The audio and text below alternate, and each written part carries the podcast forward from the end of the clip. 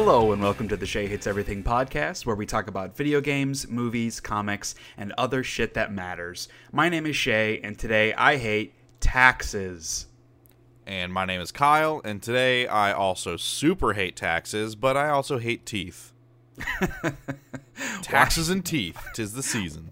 I, I don't understand teeth. They're pretty important for like chewing. No, um, I mean, I f- like I could go all gums. Just could smoothies. Yeah, just smoothies all day, the rest every of my day? life. Popsicles. Mm-hmm. Um, so I hadn't been to the dentist in a very long time, as of this fall, and my fiance got a job at a dentist's office. So I was Mm-hmm. like, yeah, you know what? I should probably go to the dentist finally. Now that like I work for the government, aka public school system, and I have like good dental insurance coverage, and I should Right. probably take advantage of it. So I did that, and then they're like, "Oh, you have ten cavities." Um, and I was like, that makes sense because I haven't been here in forever and I'm bad about my teeth. So that just Yep. makes sense. So double digits cavities. All I got all the fillings taken care of in two sessions, um, which was a huge pain in the butt, but I didn't have to pay a whole lot because I have good coverage. Um, fast forward to, to uh, or I guess just this past week, and I've been having like a lot of temperature sensitive problems, and a Okay. couple of the cavities were pretty deep. Um, and so I, I went and they did like the cleaning, and then I mentioned this temperature sensitivity, and the guy who did my cavities came in. And he's like, "Oh," he's like looking at one of my back teeth up on the top side, and he's like, "Oh, the, that part of your tooth is just gone now." Like, because I had such a large cavity, um, there wasn't a whole lot of tooth around the outside left. And I guess Uh-huh. at some point that broke off on the inside half. So there's just like exposed cavity and like Ugh. exposed raw tooth um, down there. Which, like, I mean, that's totally a possibility. That's something that can happen. So they think what they have to do now is a crown on that Right. tooth. Right. Um, and I was like, yeah, okay, sure, whatever. I guess we'll figure it out. Um, and like they scheduled me for an appointment, and I think I'm gonna cancel it because they ballparked it at five hundred and twenty dollars. So I think I'm just gonna have my teeth hurt for a while. Yeah. You That's should talk to Kelly about money. this. She has chronic teeth issues, and not because she doesn't take care of them, like some people. She takes great care of her teeth. She doesn't eat a lot of sugar and brushes, brushes, flosses, does the whole thing. She's on, she used to be on like prescription toothpaste Ah. just because her teeth. She just was born with crappy teeth. It sucks. Yeah. But she gets like root canals and crowns and all that business a couple times a year. Jeez. And yeah, they're expensive. Mm-hmm. I mean, thankfully, with my new job, we just added her to my insurance, and it's better than what she was on before. Okay. But we still spend probably two to three grand on her dentistry a year, Yikes. Which is a lot of money. That is a lot of money. Um, well, since my is. fiance works at the dentist office, she gets free dental care. Okay. Um, so she had a root canal and a crown, and that's why I was like, "Oh yeah, sure, crown, don't sweat it, whatever," because I didn't remember paying anything uh, Yeah. when she had it done, and that's Yeah. because she gets free dental care. I don't. Yeah. So yeah. they're like five hundred and twenty dollars, and I was like, "Okay." And then when I got, I was like driving home, like, I think I'm just gonna have my teeth hurt. This is fine. Mm-hmm. The meme of that cartoon dog sitting in the house on fire, yeah, well, saying, fire. "This is fine." This is fine. Just eat on the other side of your, of your Exactly. mouth. Yeah, I was eating on the left side of my mouth, and then that'll break down, and I'll finally have to do something about it. Right. Um, but yeah, also also taxes. Very Yes, much so. So taxes. speaking of being fucked with money, so uh, Kelly, like a couple weeks ago, was starting our taxes, and um, came to found out for some reason that right as of right now, with like everything filled out, we owe seventeen hundred dollars. Uh, And she looked into a little bit, and we think I still I need to talk to HR folks at my company and see if they know a little bit more. But it seems like what happened is last year we moved up a tax bracket because I had a new job. She was making more money at her job, and so we moved up a bracket, and where they're being taxed on a higher percentage. Because contrary to popular belief, people that make more money do in fact pay more taxes. yeah, and uh, especially if like you're right on the threshold, you're you Yeah. just get fucked because Yep. it's like you're not even ma- you're making less money at that point Yep. because they tax you Yep. so much more. So apparently what we needed to do was to write in additional withholding on our W2s, which we didn't know at the time.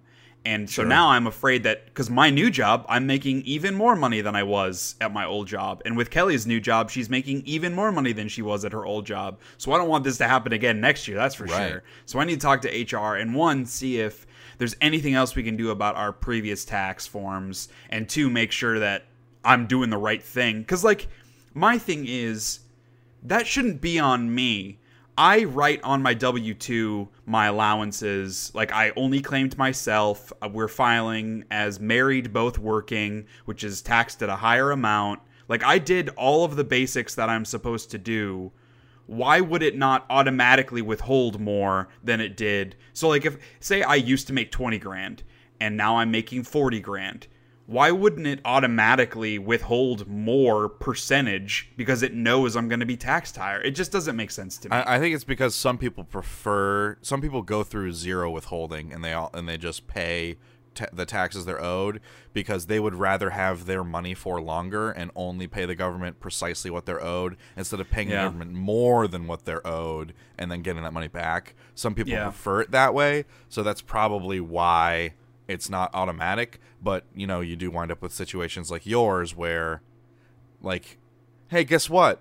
Our fucking public education system is a trash fire, and there are no classes on this bullshit. The one, Yep. some of the most important shit you will do in your life, we do not teach our kids or our Yep. young adults growing up. and in if not if not in high school, there should be mandatory college classes for that. And I know not everybody goes to college, but absolutely it should be high school because everybody has to go to high school in some form or another like there aren't like there they now at the school i teach at they have a mandatory um like personal finances class but they don't talk about taxes they're, they're talking like budget sheets and like how to write Hey, checks that's still a, that's yeah, still, more super than I ever had. But like, Yeah, there should be another class about tax brackets Yeah. and how all that stuff works. Because how are you supposed to know until y- you do it wrong and you get Right. fucked? Like you have to learn the hard way every time. I feel like math in high school. I mean, this is the whole other topic, but math in high school is a lot more about concepts and Yeah. exposing you to advanced concepts because that helps develop an interest for some people for one but it also those concepts are applicable to random things and i think that what we do in high school when it comes to percentages and fractionals and stuff that's all great to use for budgeting and for taxes Sure. but an at like there needs to be a literal course that walks you through like when you get a new job and you have a W2 or a 1099 or whatever it is, not telling you how to fill it out because that's your personal preference, but like walking you through the different steps and what each one means. Like, what does, should you have an allowance for yourself if you are single, or should you claim zero and be taxed higher? Should you have two allowances if you're married and have that money? Or like, there needs to be something about that. Right. Because I feel like everyone that learns how to do taxes and how to budget learns from their parents. Right. And but not I mean, everyone our- has that kind of an opportunity. Exactly. And not everyone's And- parents are savvy enough to teach them. Right. Our parents were, and so that is good. I feel comfortable going to our parents for financial advice because I know they did a good job. But that isn't the case with a lot of people. Right. For most people, probably. So it's it's dangerous. The larger frustration, like, because we we have that money now, which is great. Like, if this had happened a year ago, we would be like sobbing because holy shit, seventeen hundred dollars. Yeah. But we have that money now. The problem is we're saving for a house next year. We have debt that we're trying to pay off. We wanted to take a vacation, like a legit like go to Mexico vacation this summer because we've never done anything like that because we've never had money before. Right. And so now like that's just seventeen hundred dollars down the drain. And I mean, to be fair, you could make the argument that well, we had that seventeen hundred dollars throughout the year, and now we're just paying it back. Sure. The issue is we weren't budgeting to lose that seventeen hundred dollars because we didn't know we were gonna have to owe it, Right. and that's frustrating. But this is life. Yep, there's always something, man. Like as Yep. soon as you start to feel good and you let your guard down, it will stab a knife in your neck and twist it. Yeah, That's Uh, life. life is pain. I would rather be dead, and um, everything sucks. Basically, Yeah. So Life's thanks a for bitch joining us on you the die. Shea Hates Everything podcast. it's it's pretty on brand, I would say. Yeah, no, we're kicking it off to a great start. Hopefully, Uh, everyone yeah. listening to this while driving has pulled over to allow themselves some time to recuperate from crippling depression. Uh, Yep. Don't don't be depressed and drive, folks. Yep. Uh, so I guess to get it a little more on the positive side, so we talked about this a couple days ago. But so you have a group of friends that you do like different D and D, Cthulhu campaigns, that kind of thing. Yeah. And it's always been a super fun opportunity. And recently, you have been working on. Well, I guess it's been for a long time, but recently you've gotten back to working on your campaign. Yes. So I wanted to talk about that a little bit because it's it's just like a fun thing that I would never do. That sounds exciting.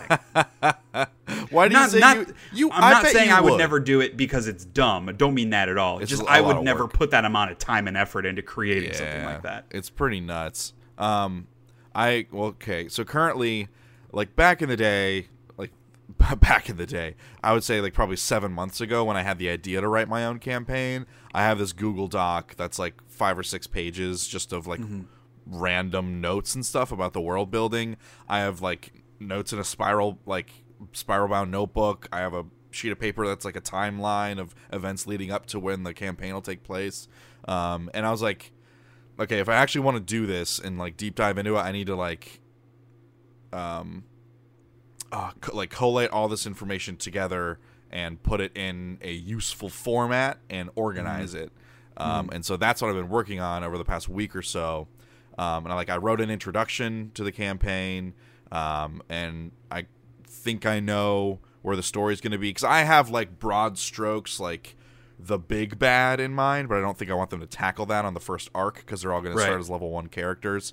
Um, and so, uh, like, I, without getting into specifics, because I don't know if they would listen to this or not. Um, uh, just ba- basically, I have the first kind of interaction with all of them together, and then there's an encounter, and then there's a, a small bit afterwards, and I kind of tie it up a little bit at the end, and with kind of like a bit of a cliffhanger, like what's going to happen next. They have a few different things they can choose to do um, at the outset of the next session, uh, and all that kind of stuff. So I have all that pulled together, and then uh, we did.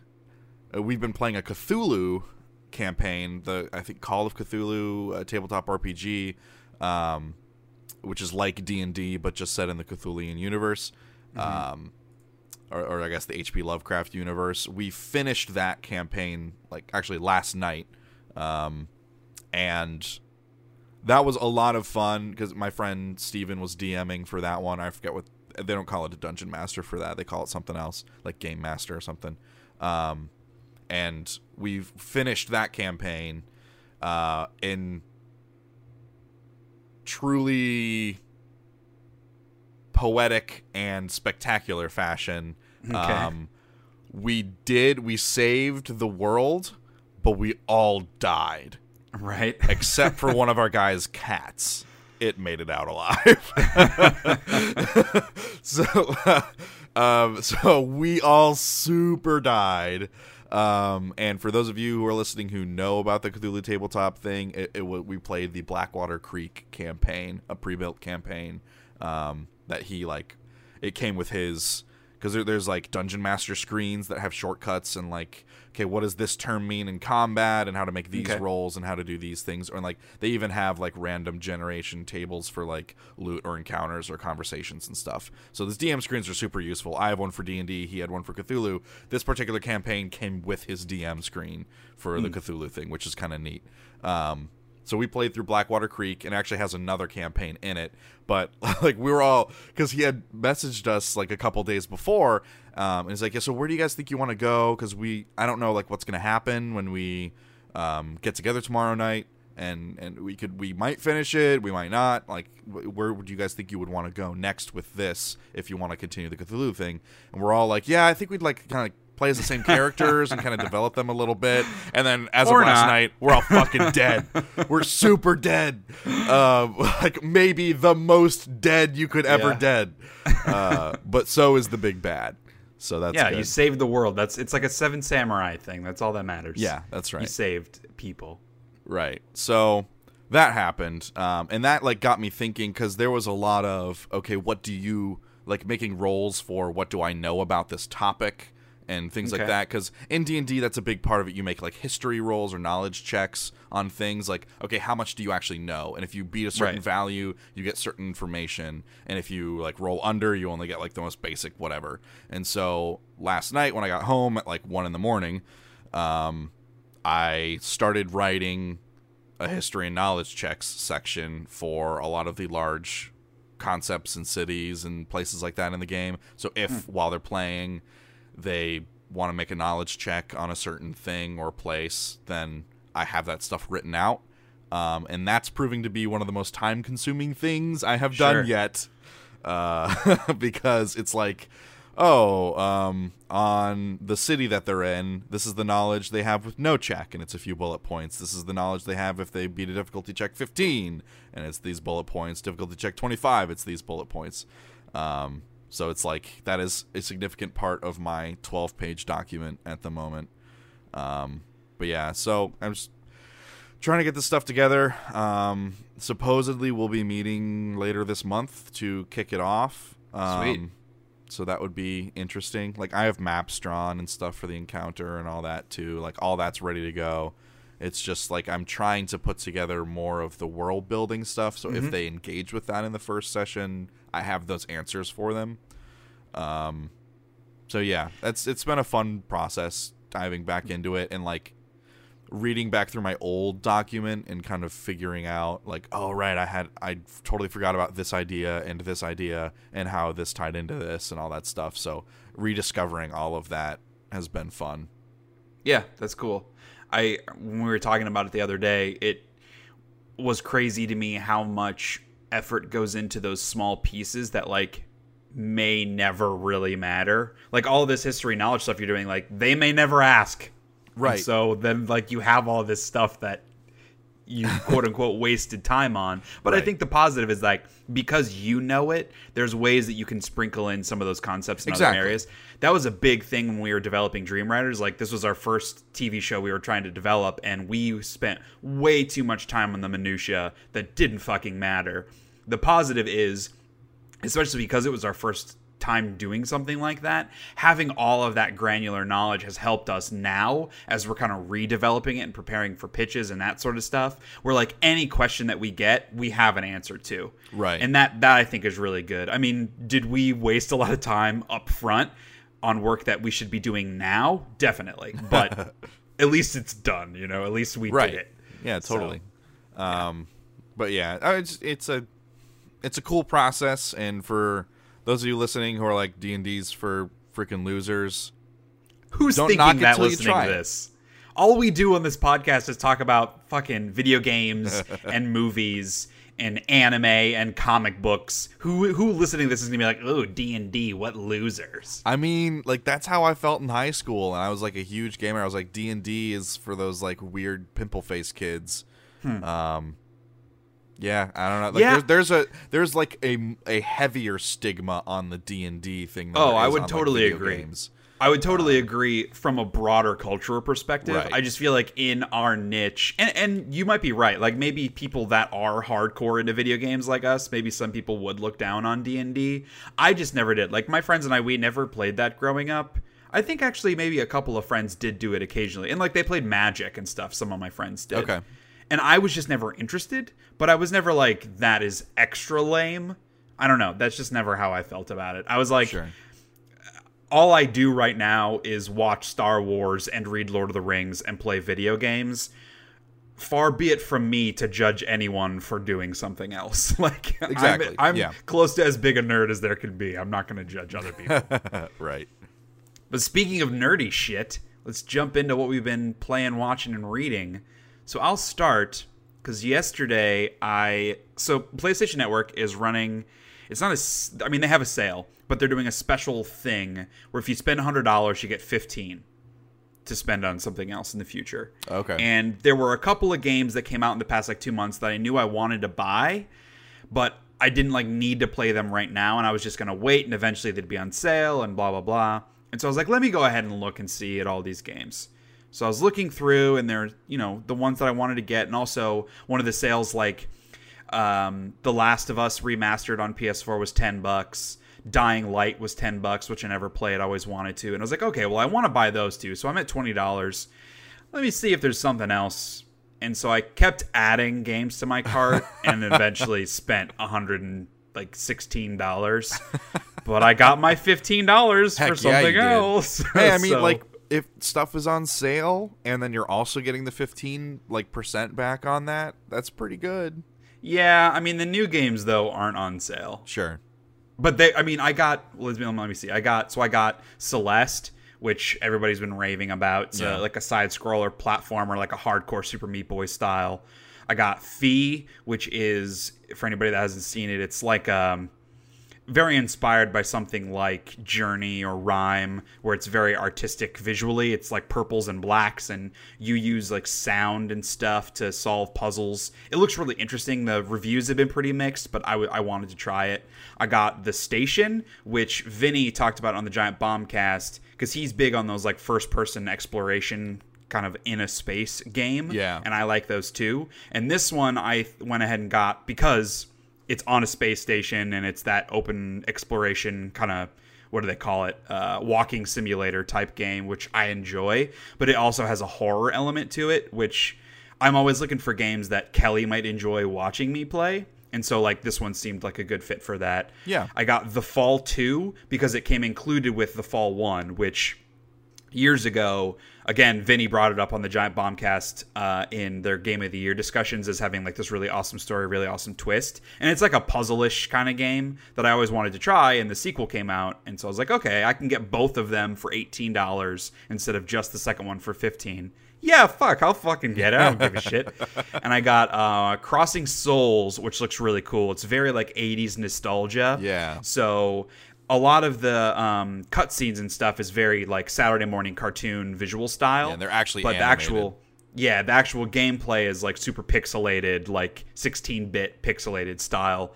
Uh, which again, it's been getting kind of mixed reviews. A lot of these games are mixed review games, except for Celeste, which everybody's like, this is the current frontrunner for game of the year. But uh, a lot of these other ones have been mixed, and I just when it comes to games like that, what I have done traditionally is I don't buy them and I wait until they go on sale. And so I get them at like 70% of the cost. And I end up getting all of them in like December. And then I rush through all of them. I don't really give them a full chance because I have so many other things to play because I need to finish my game of the year list. And that's exactly what happened this past year. And I want to break out of that. So I want to like take my time with some stuff. I don't want to cram everything into the end of the year. And I also don't want to feel pressured to play a bunch of stuff. So I went ahead and was like, you know what? I'm just going to get these. And then if I feel the impetus to play them in the next couple of weeks, great. And if I don't play them for another six months, fine. You know, I bought this game for 10 bucks. In six months, I could get it for eight. But who gives a shit? Like, so what if I could get it for cheaper? I'd rather have it now. Yeah, so and that was kind of my logic. during the summer, during like the the Yeah, summer game absolutely. drought.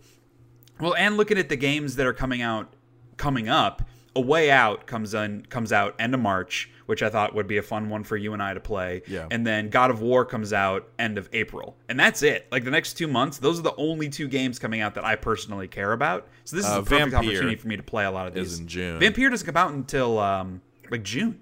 Right.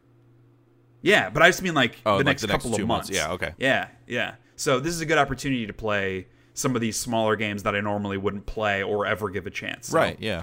We'll see. When I feel the impetus to play them, I will. Um, yeah, the larger thing which I wanted to bring up was it reminds me of how much I hate purchasing things through the PlayStation Store. It's a mess. Because normally, if like if I'm buying a game that's twenty bucks, like it usually takes a couple tries. Like I put in my credit card information, I click submit, it gives me the spinning wheel for like four minutes, and then it kicks me back to the purchase screen. Huh. And I make I like pull up my Wells Fargo account and make sure I wasn't already charged, and so I purchase it, blah blah blah. And it usually takes a couple tries for it to actually go through. Interesting. And normally that's not like the end of the world because I'm buying one game. But when I'm buying like seven games and spending $115, I don't want to be charged multiple times. Right. And so it took me three tries to get through the purchase screen. And that is always a terrifying experience, as well as frustrating because I just feel like I'm wasting time just sitting there watching a bar spin. It's just the PlayStation Network is the worst, and like the PlayStation Store in particular. It's yeah, I, I don't know what it is, but like where where I am, I have zero problems. I wonder if Hmm. it's like regional or if it has to do with your ISP or what. Or Yeah, may- that's maybe because you're in an apartment complex, like the way their Yeah. internet is structured has issues like with tunneling and stuff. I don't know. Yeah, that's possible. Because I, mean, we have super fast internet, and I never have problems with download speed. Yeah, maybe you have like it's one of those uh, like weird NAT secure. Yeah, things, exactly. Those NAT Yeah. types that PlayStation always has problems with. that's possible, Huh. I and that know. makes more sense than it just being. I mean, it, it is shitty. The service is shitty. yeah, like there needs to be a fix for that stuff. it seems to be. It, it has been uniquely shitty for me for like a long ass time, and I hate it. Yeah. What else? you So, uh, yeah. Or so what have you actually I- played, not just bought? Right, exactly. What have I what have I played, not what have I bought? uh, so I finished Assassin's Creed. Okay. Uh, which like actually happened like two days after we recorded the last podcast. So it's been a minute since I played it. I went back to it, but uh, I got to the point where it gave me that like point of no return, where you know Aya, the wife, is like. Bayek, remember, if as soon as we move on here, we can't come back. Like it was a very thinly veiled. Make sure you've done everything you want to do in this game. Right. And so I was like, yeah, you know what? There's still a dozen or so side quests I haven't done, but I'm ready to finish it, and then I'll jump back into the open world. I just want this. Not that I was like bored, but I was ready for the experience to be done. I was like 50 hours in, and so I was like, yeah, okay, go ahead. And this was at like 9 p.m. on a weeknight. I was like, okay, so I got like what two hours left to play, maybe probably less. It's the final mission, and I ended up going to bed like close to like 1.30 in the morning because there's so much still after that point and it was actually kind of frustrating because it reminded me of return of the king where there are like six different endings and like it, you feel like it ends and then it fades to black and then it fades back up and more shit happens and then it fades to and white and the music there. yeah. And and, it felt a Eagles little bit like that. It, there were multiple moments of like you kill the bad guy but his lackey was also involved and then you need to track him down and then there's a moment between Bayek and Aya where they create the assassins guild and they argue about something and then like they separate and you don't think they're going to get back together and then it flashes forward 6 months and then they meet up again and then they go track down this other guy and then you find out that his friend was also doing this so you separate to go kill them and then there's a big fight between the Romans and the Egyptians and then you do like in it and then there's another sea battle and like it's like the game would not end What the hell? and that like I think if I was playing it normally it would have been fine because I would have broken this into like three or four different gaming sessions. Sure. But because the expectation was I'm almost at the end, I was getting really frustrated and wanted it to be fucking over. Right. So I don't know. It like there was a lot of cool shit in the end. Like you do a couple more assassinations. There are some actual one-on-one battles. You have a boss battle with a fucking war elephant, which is pretty cool. There's like a chase sequence on a chariot where you're throwing spears at the elephant that's chasing you. That's really fun. And like there's a bunch of actual cutscenes, like way more cutscenes in these final hours than there were in the rest of the game. And so it just feels like everything was super compacted down. Yeah. And feels like it feels stretched out and rushed at the same time, which I know sounds weird, but I don't know. It was just it was not a great ending to the game. I would say the actual creation of the Assassin's Guild stuff is pretty cool. There's a little stinger which uh, I know they have a couple of DLC packs. One of them's called the Hidden Ones, which is like what they reference, what they refer to themselves as. Yeah. And there's a little like ending with Aya where like you get very much the vibe that that is leading into the Hidden Ones DLC, which is nice. It doesn't end on like a big cliffhanger or anything. It, there's definite resolution, but also like this is the Assassin's Guild now, and it sets up the rest of the game. Um, afterwards, it basically just dumps you back into the open world, which is totally fine. The only problem is like, and granted, I only played for like maybe 30, 40 minutes after I finished, so it when I explore a little bit more, it might be different. But it didn't really seem like the world had changed at all. Like, the Romans are still there. All of the bad guys are still the same that you're fighting. The Falakis are all or Falaka Flac- whatever. Flacti- Sure. F- Yeah, yeah, okay. The like the dudes that hunt you, they're Yeah. all still around. So it just didn't really feel that different. The only new thing was you actually have an assassin's headquarters And the really only thing there is there's a new shop vendor that sells you some exotic gear, and that's kind of it. And even I went up to him and I was like, okay, let me look at some of this exotic shit. Maybe there's a new um, like armor set or like a new mount. There isn't. It's just like some new bows, some new weapons, some new shields, and none of them were as good as the exotic stuff I already had, which made it re- like extra underwhelming. Right. So I don't know. I, I still I enjoyed enough of what I played that I do want to eventually go back and knock out the couple side missions I didn't finish and maybe try some of that like high level like boss battles where you can like fight Anubis and shit. I did try one of those when I was like level 37 or so and got my ass kicked. So I'm assuming you need to be max level to even have a chance. Right. So I'm sure I will try some of that, but I'm ready to take a break for a couple of weeks on that game, that's for sure.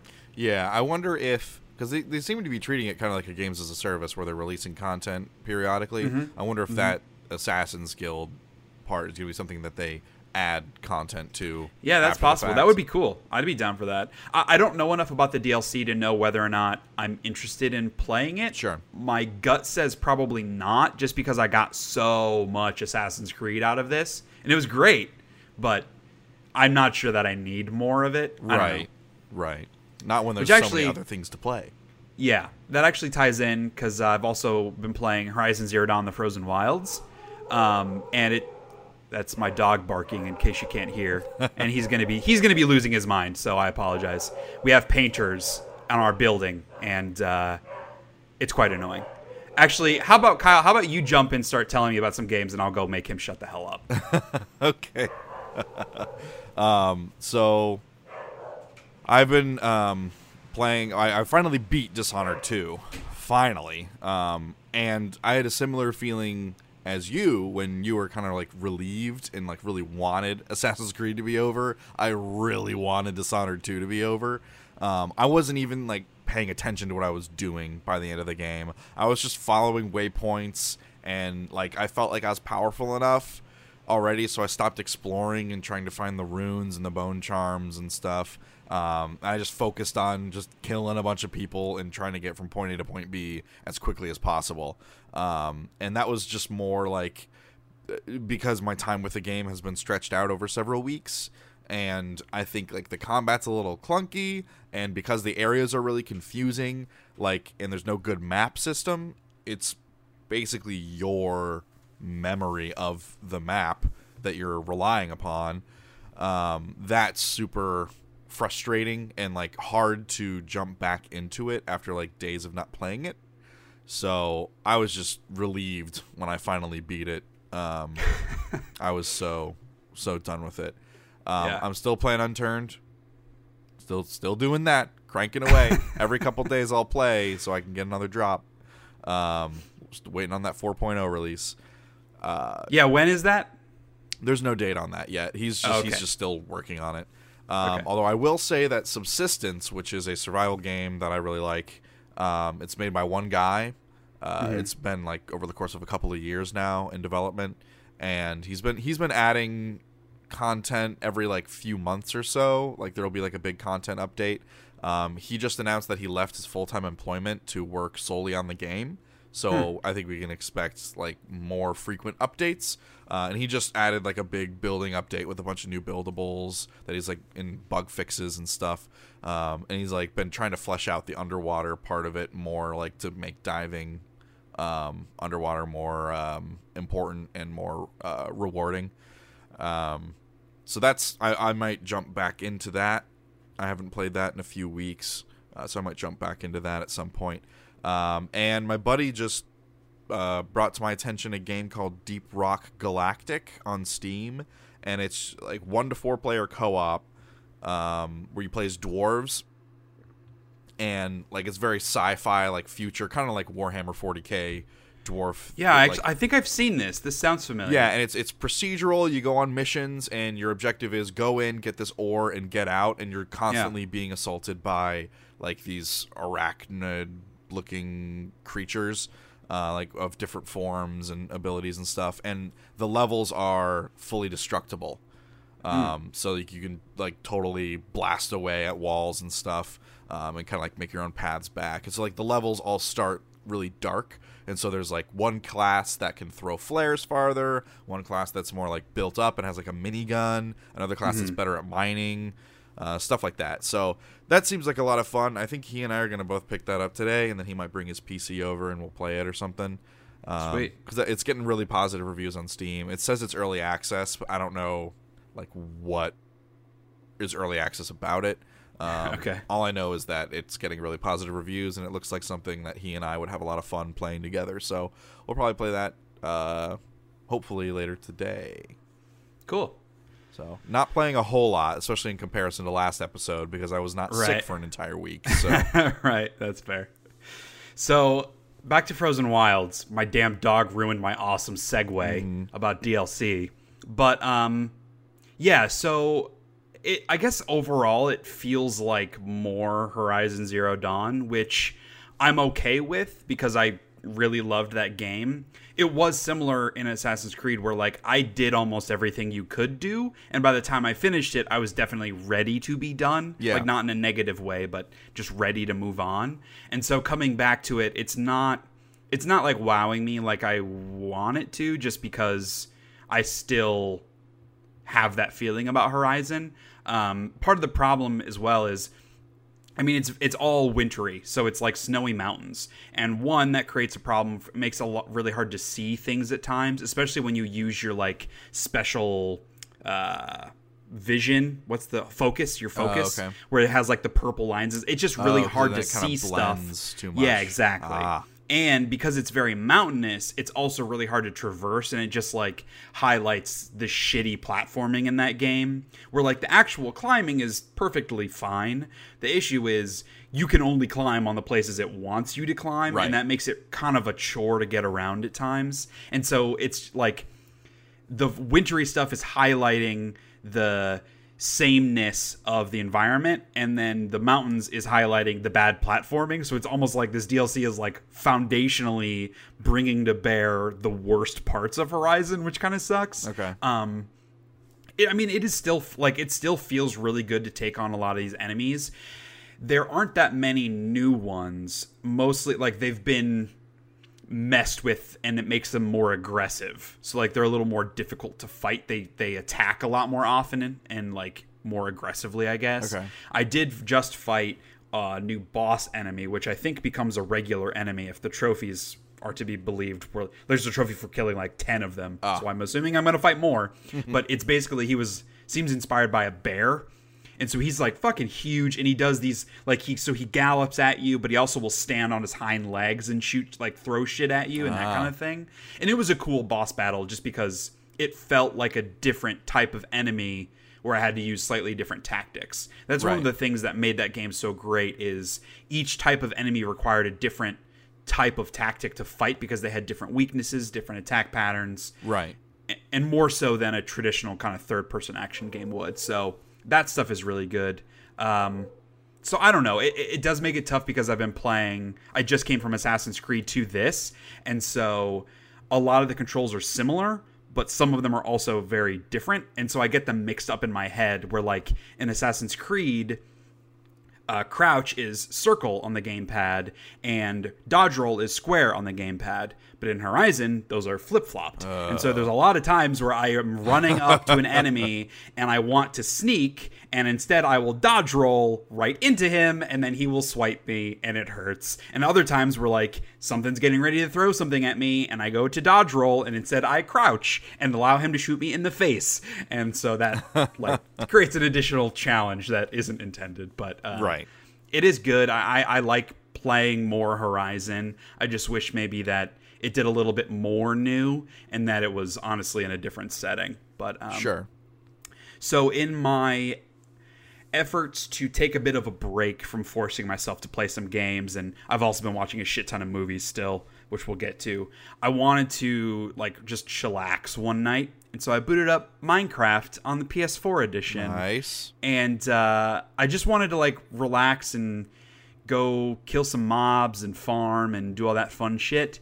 And I forgot that my game on PS4 that I've been playing, I'm like super advanced. I've done like I have all the trophies except for going to the end and beating the end, Ender Dragon. Okay. I've done like everything else.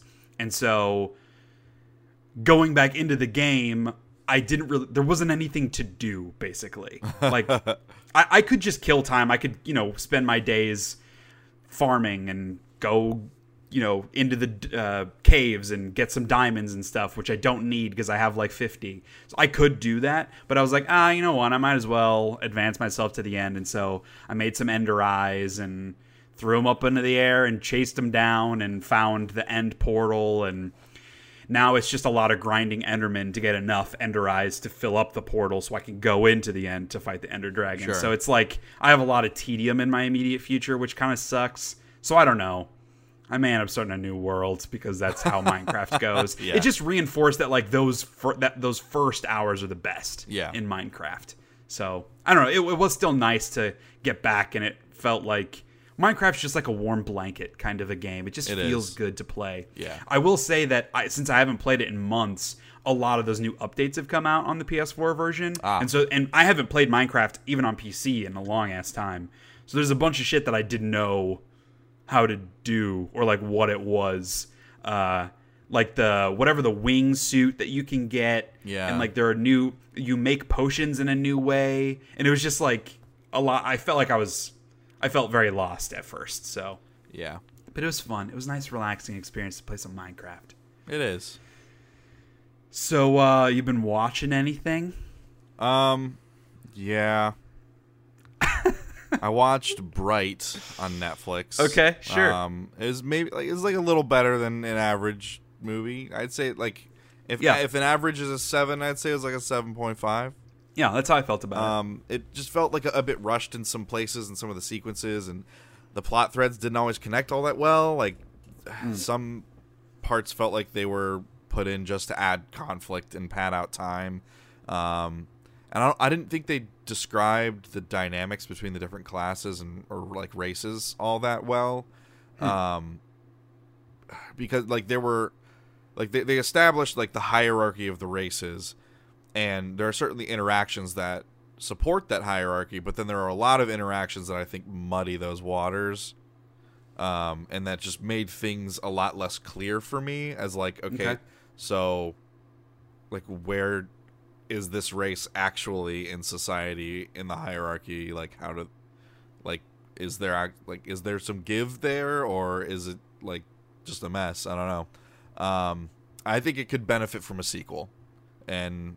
Sure. it is going to have that as uh, Yeah. they have announced so um, i also watched cloverfield paradox um i think it was supposed to be like a scary movie but it was just That's certainly how it's been marketed. it was just funny like the whole Yikes. time um, and the tone was like all over the place like sometimes it was like trying to be scary and other times it was like hey let's laugh and joke and yada yada but then like Hmm.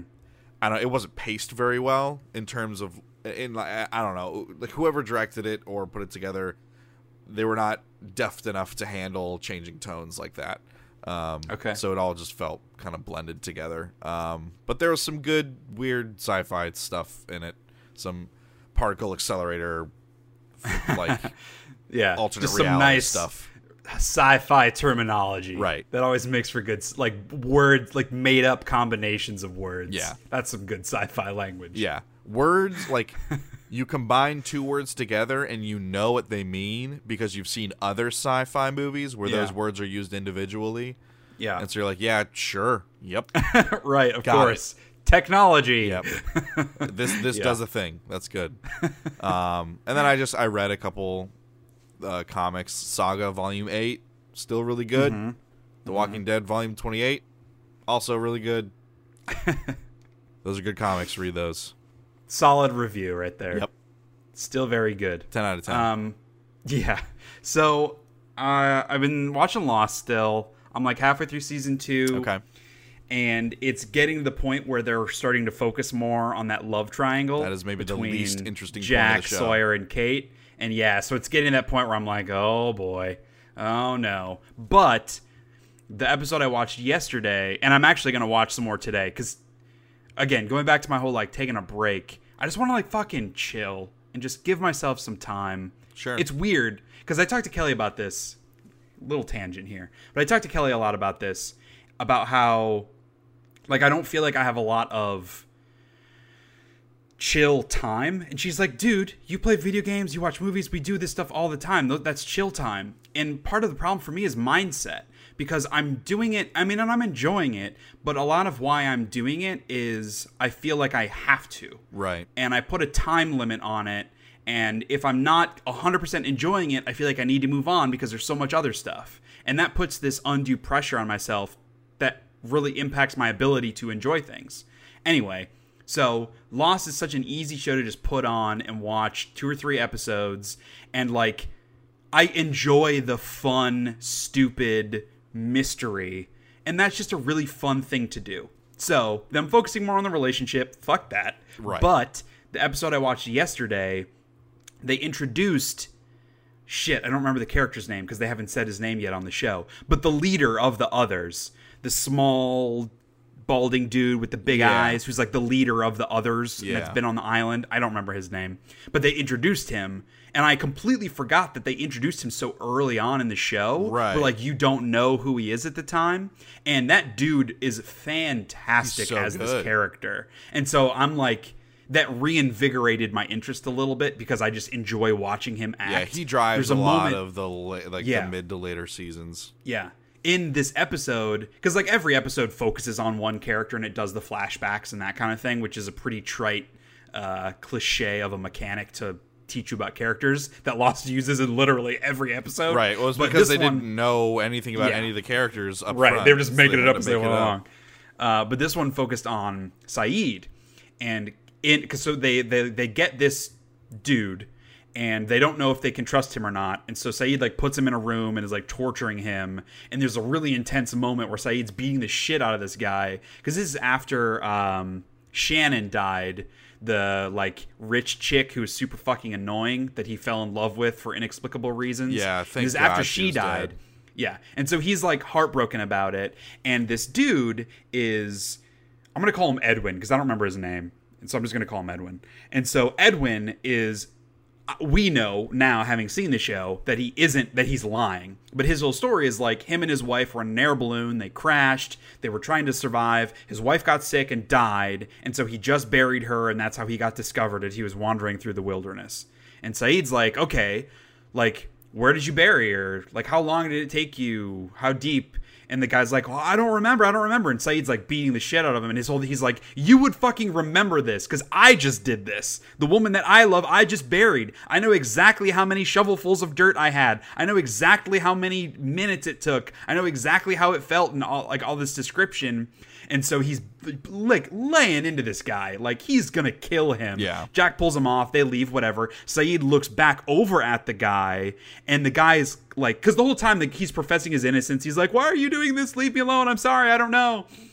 And they have this little moment because Sayid's like, "I don't believe you. You are one of the others. I know you are, even though I don't have evidence. I know you are." And they have this little moment, and like you see the Edwin's face, and just the subtext there Yeah. of like shock, but also kind of impressed, and also like evil almost like he like edwin knows that sayid knows that edwin knows that he's lying like Right. that kind of moment it was just a really cool Yeah. acting moment that i really liked Yeah.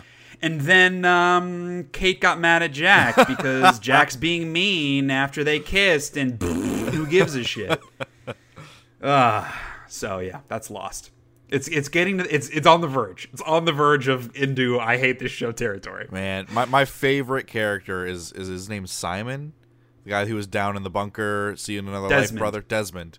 Desmond my is favorite awesome. character. I love Desmond. I love well. him so He's much. a great character. He's the lost Yeah. Jesus. Yeah, yeah. See you in awesome. another life, brother. See you in another life, brother. I love it.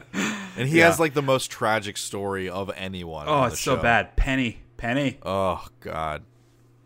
Um.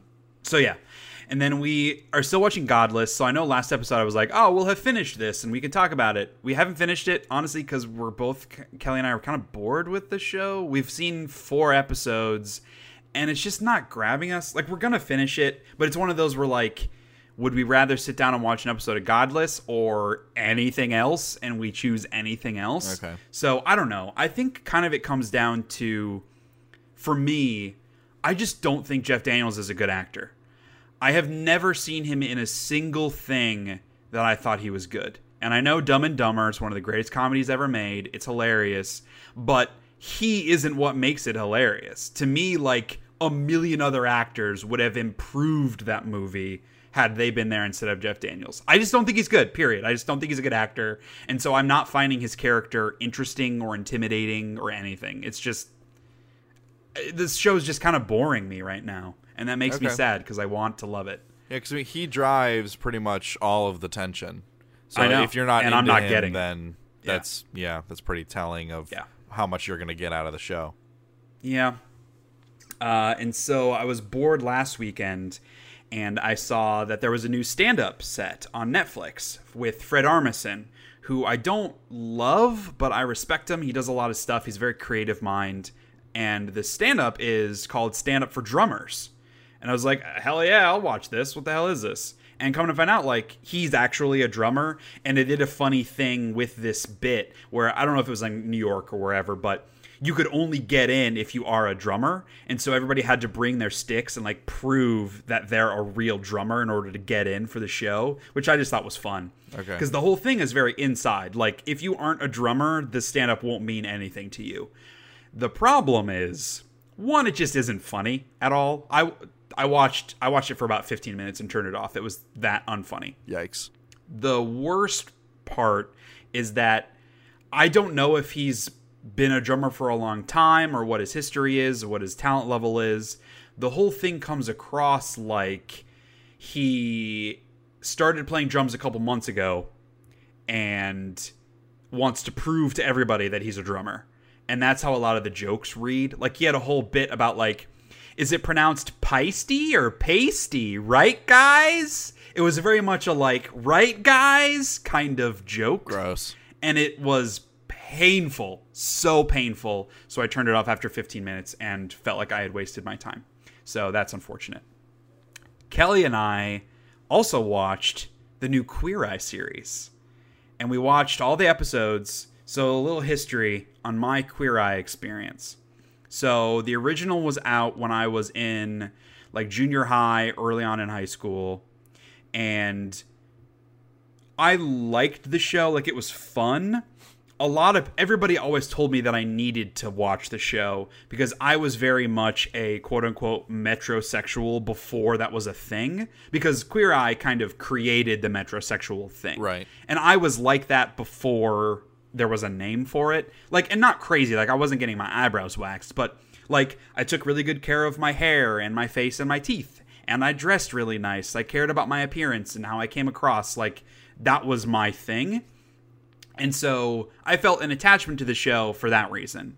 And the new version, I think, is really great. In the trailer, they sum it up really well. Where, like, the old version for homosexuality, they were seeking uh, tolerance. Like, they wanted to put themselves out there so that the hatred would go away for, for gays. Right. And now, this new version, they're fighting for acceptance, which is like we live in a world now where there are, I mean, obviously there are still a lot of homophobic people out there, but there's more of a general sense of acceptance. Like we accept that there are these people out there, but there's still that stigma that comes across. There's still that uncomfortableness that comes across.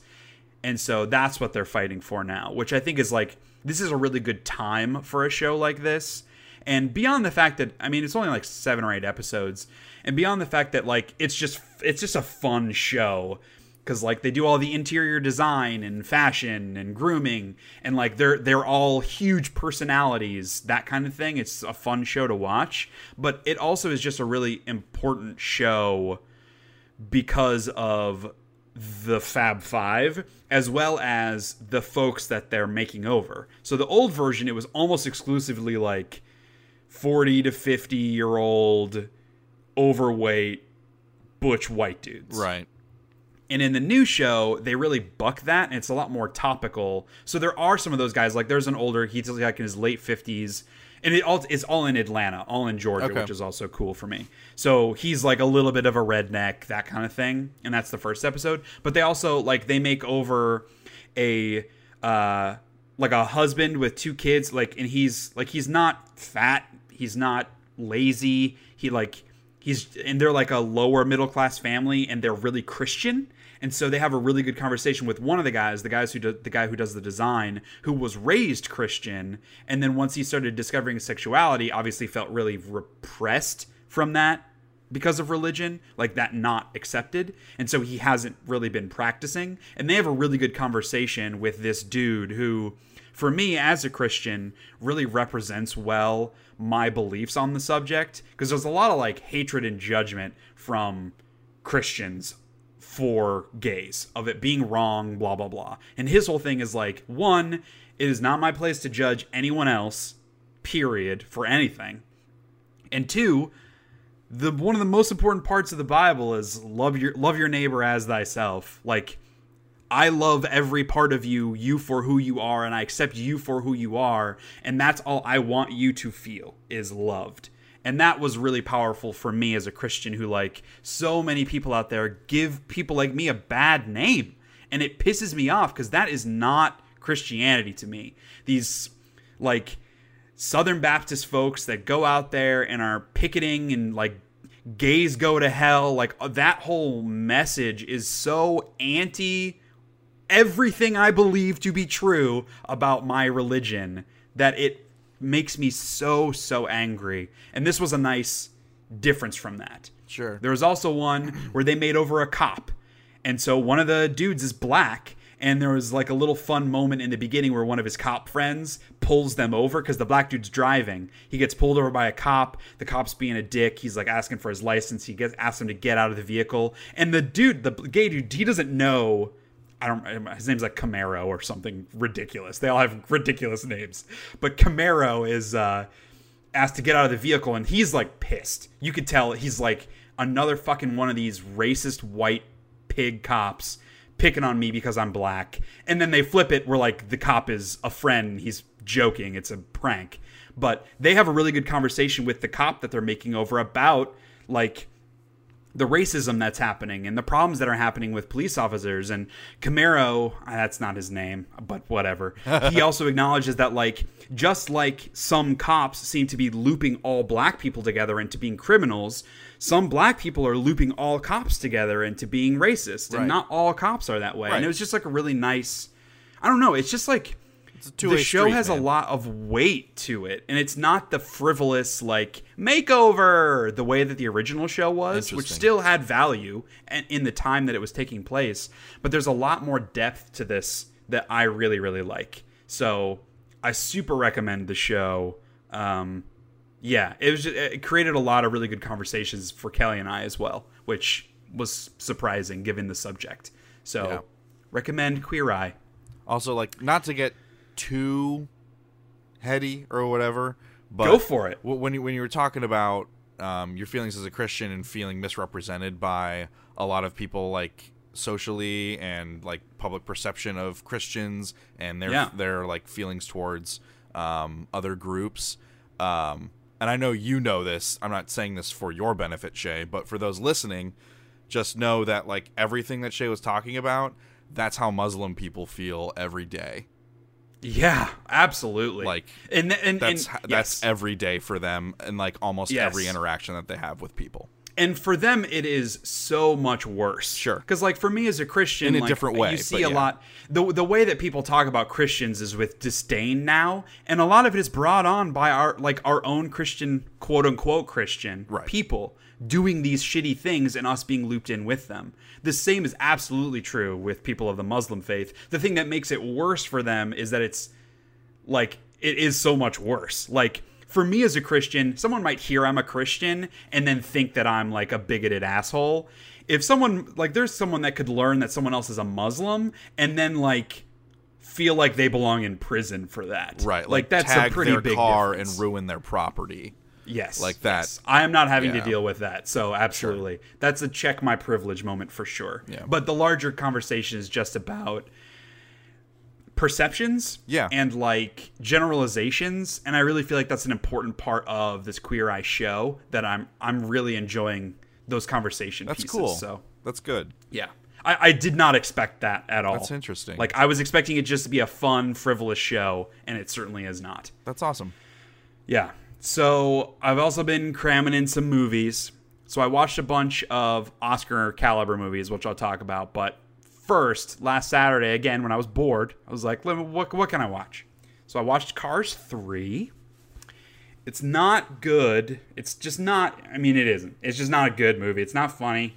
Story is not particularly interesting. Um, kind of the message of the film is about like getting older and being okay with that. Because, you know, uh, Owen Wilson's dude, his car is like on the back end of his career, and he has all these new rookies coming in that are using all this technology to race faster and get better, and he can't keep up because he just wasn't made that way. And so he's kind of like having to be okay with that. And that's like uh, an interesting concept, but the core of it, it is just not. I don't know. It's just not an interesting movie. Like it's not. It's just not funny. The writing isn't good. I didn't care about some of the new characters. It looks fantastic. Like Pixar constantly is raising the bar on what they can do. Yeah. But it's just not a good movie, and that makes me sad. I think I've only seen the first Cars, and I remember liking bits and pieces of it, but like Yeah. not ever being like, yeah, this is a movie I would want to own and watch again sometime. Yeah, it's it's a mid tier Pixar movie. Yeah. Like it's not awesome. The problem is Cars Two is probably the worst Pixar movie, and Cars Three is also bad. Okay. so it's like when you start with something that is already middle of the pack, that's a pretty dangerous place to start. Which is kind of how I felt about Finding Nemo. Like I liked Finding Nemo, but that again to me is a mid tier Pixar movie. Really? And Finding Dory, I thought was actually bad. So I this is the hill like you're going to die on today. What? Find, like the original Finding, Finding, Nemo? was a mid-tier Pixar movie. Okay, but that's the thing, man. That's the thing. I feel like we've talked about this before. That's the thing. The Pixar sets such a high standard. Like, it, we could go through all the Pixar movies right now. I would have a hard time not naming ten Pixar movies that are better than Finding Nemo. That's my point. I'm not saying Finding Nemo is a bad movie. It is a mid-tier Pixar movie, which still makes it very good. But when you come to the Pixar pantheon, all three Toy Story movies, The Incredibles, Monsters Inc., A Bug's Life, WALL-E, Up, I'm missing several others. Like, that's a lot of really fucking amazing movies. And Finding Nemo does not reach that to me. Um, I think, as someone who works with special needs and children with physical disabilities, I think Finding Nemo is very important because there are not enough films that not highlight but show like that a disability doesn't have to be a disability. And because because of Nemo's like gimp fin, um, his small his underdeveloped fin, um, I think like that resonates more with me than I think. I'm not other going to disagree films. with I'm not going to disagree with any of that. This is not what is the most important Pixar movie. Sure, okay. This is what are the best Pixar movies. Okay. I talked and, and and it like I talked a lot about this in my Black Panther review. You can read it on sheahateseverything.com. But that's my perspective. For some people, the message or the themes might be the most important thing, and they're willing to look past any other flaws because the message spoke to them so well. And if that's your perspective, that's totally fine. That's not my perspective. I'm looking at every piece That's fair. of a movie in in quote unquote judgment of it That's fair. but I cannot disagree that it is a very important movie. Okay. And and I I think most Pixar movies are like Yeah, that. they all have really good messages. They're all some element of an underdog story, you know, and I think that that's a really good thing to focus on. Yeah. Uh, so I don't want to spend a lot of time talking about these because honestly, I have a hard time working up strong feelings about any of these. So I watched Silence.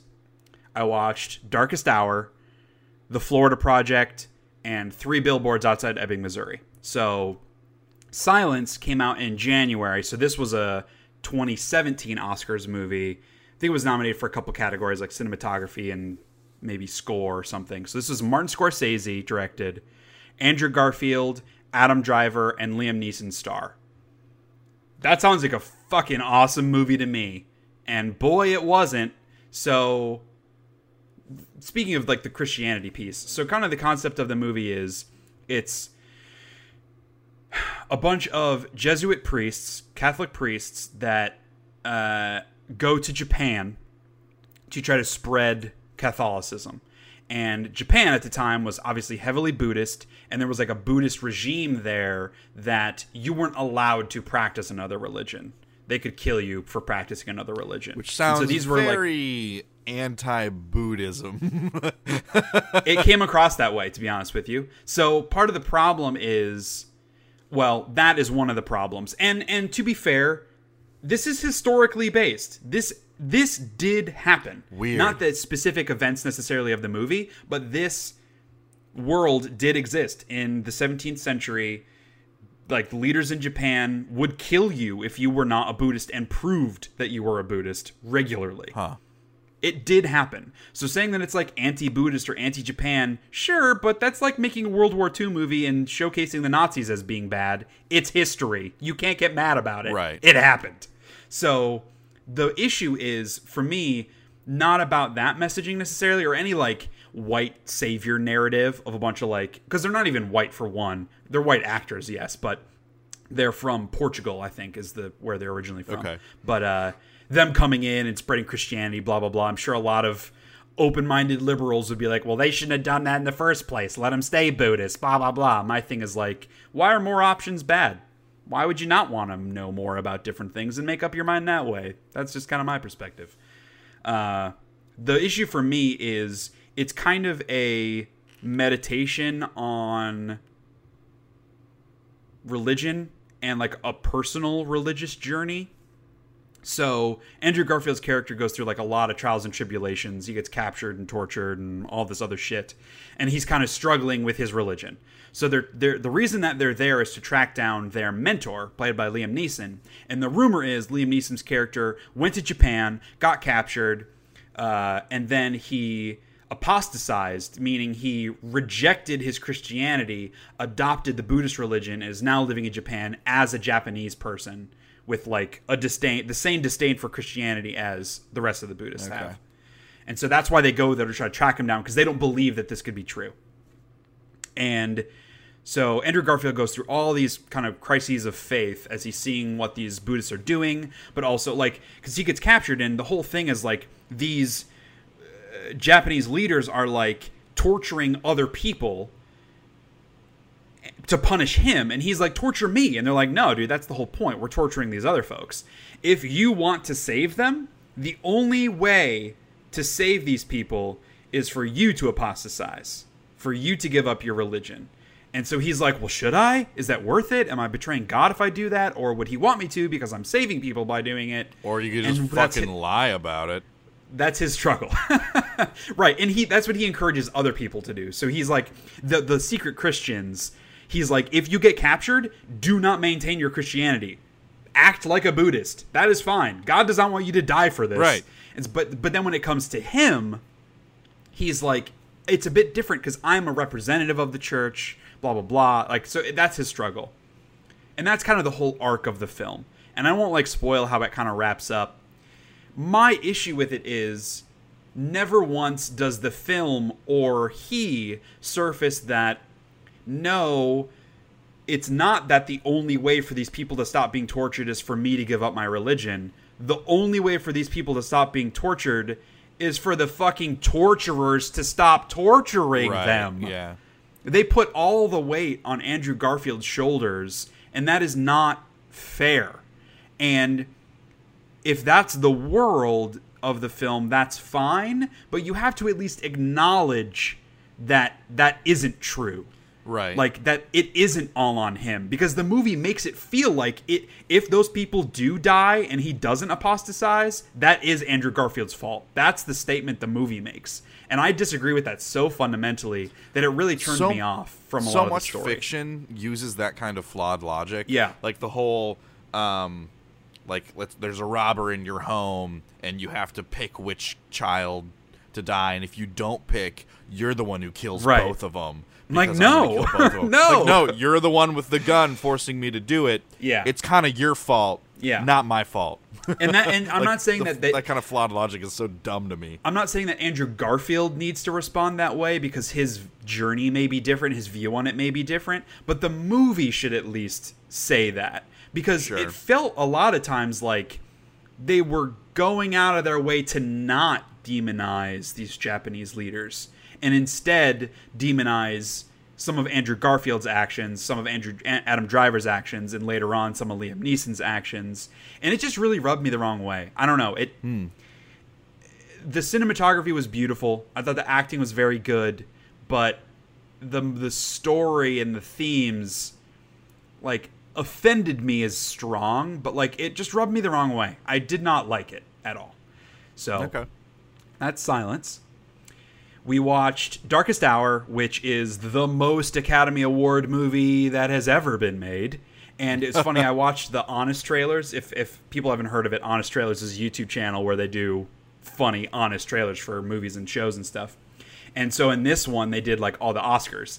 And uh, so Darkest Hour takes place during World War II at like when Britain was at the absolute lowest moment. And it centers on Gary Oldman as Winston Churchill, kind of saving Britain, basically and uh, the honest trailer was about while the movie dunkirk was focusing on all the action that was happening at dunkirk darkest hour focuses on all the talking that was happening during the actions at dunkirk because it's just like it's like british parliament and churchill talking to the king and like all that and it's not like boring it's just like it just feels like an like there's a certain th- vibe that a movie gives where you watch it and you're like oh well that's going to be nominated for best picture there's like an element of genericness to it almost Yeah. and that's kind of how i felt i thought gary oldman was really great as churchill um i don't know it was just kind of vanilla it was kind of a vanilla movie um so yeah, d- directed by Joe Wright, which I looked into him a little bit, and I'm finding that all of his movies have a little bit of that genericness, uh, which maybe is why I haven't liked a lot of them. So he directed Yeah. a lot of historical stuff. So he directed Pride and Prejudice, Anna Karenina, Atonement, which all are super bland romance historical dramas to me. He directed The Soloist with Robert Downey Jr. and Jamie? Foxx. Huh? The soloist wasn't that? Is that the piano one? Uh, no, it's Jamie Foxx. I think he's blind, or maybe he's like mentally handicapped, and he's like a violinist, I think, or a cellist, and he's like an amazing oh, whatever. Okay, I remember. And now. Robert Okay. Downey Jr. is in it as well. It, it was a long I was thinking ago. of that period piece about the, pianist. piano- You're thinking uh, of the, the- the- the pianist, pianist, which that, that- movie that is had- amazing. that had um, Adrien Brody. oh, Adrien Brody. Thank you. Yeah, at the time, youngest actor to ever win Best Actor. Um, so yeah, so the soloist was generic to me. He also directed Pan, which I never saw, but it was like that modern retelling where I think Hugh Jackman played um, Hook. But uh, yeah, so the I was looking through his IMDb, IMDb page. The only movie of his that I really like was Hanna, which was one of oh, shit. I even looked up how to say her name and I already forgot. It's Saoirse. I think it's Saoirse Ronan. I think it's how you say her name.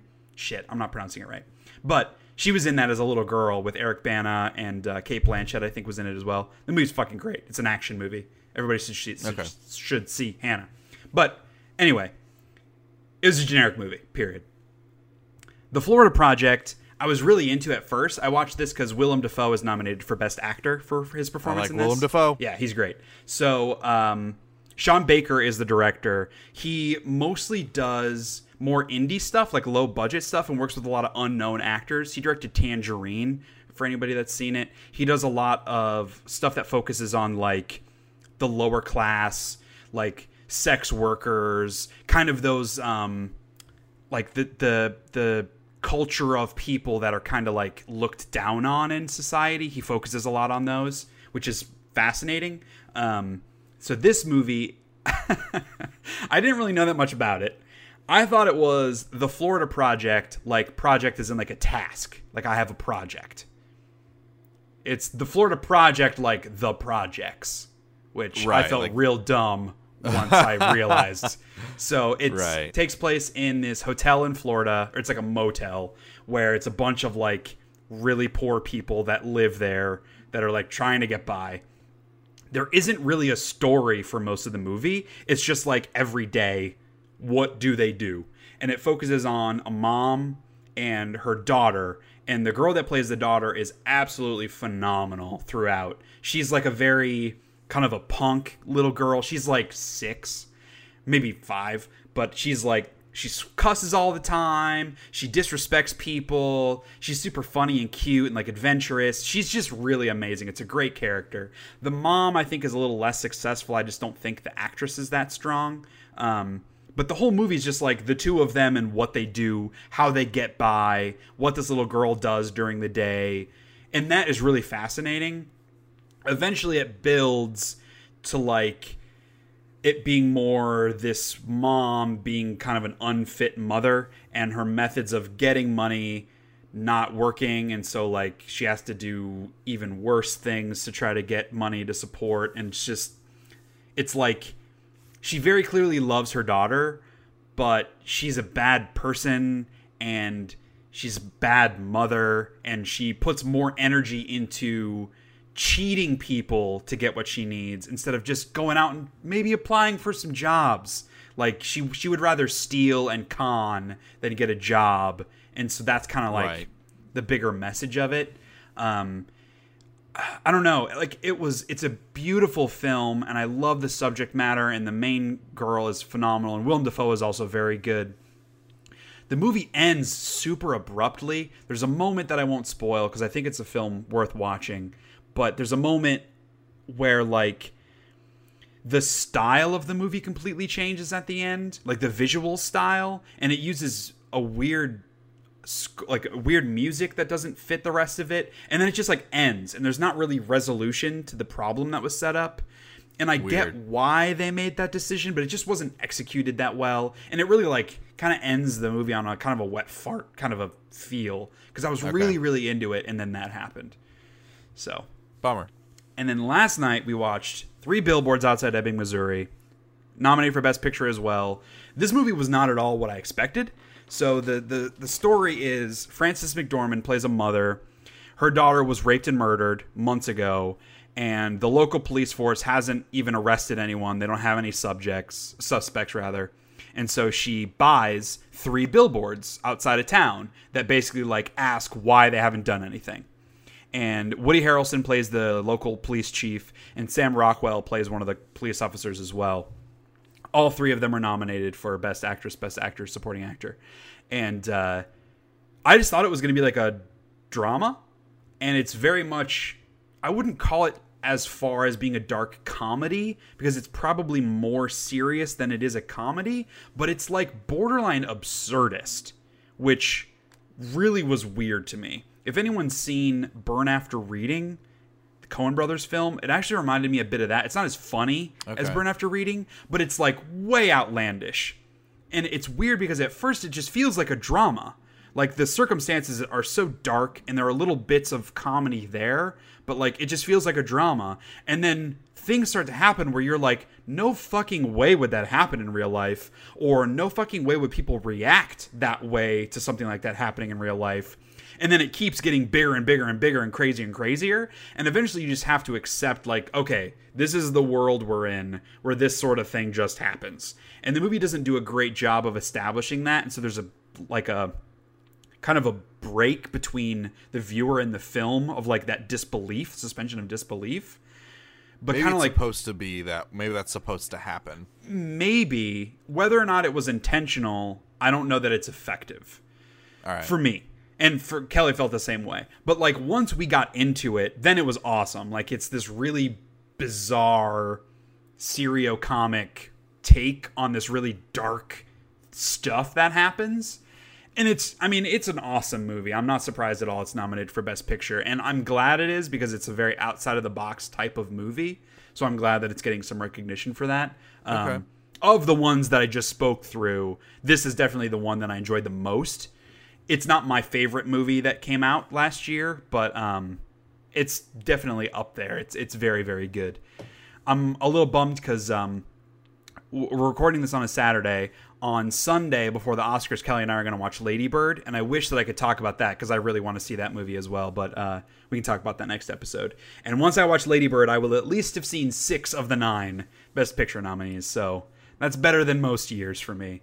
But um, yeah. Yeah. So that's all of what I've been watching and playing. Anything else from you? All right. Uh, no. okay. I've had no time. I've been working on a musical. Yeah. So it is. It is. It's. It's a lot. A lot of stuff. Yeah. But uh, I guess we can move into some news. So this is something we've been talking about a lot lately about loot boxes, whether or not microtransactions, that kind of thing, constitutes gambling, etc. So the Air ESRB responded last episode and basically said like we're we're good, we don't need the government to help. And so as part of that, they have now added a label to games that have in-game purchases. That ha- it's like a warning label that they have in-game purchases. So the problem is the core issue is about loot boxes, randomized loot boxes, and whether or not those are gambling, for, especially for children. Yeah. There's a very specific subset that is a problem. Yes. And so rather than addressing that, they're making it a blanket thing where any game that has, let me see, they have a list.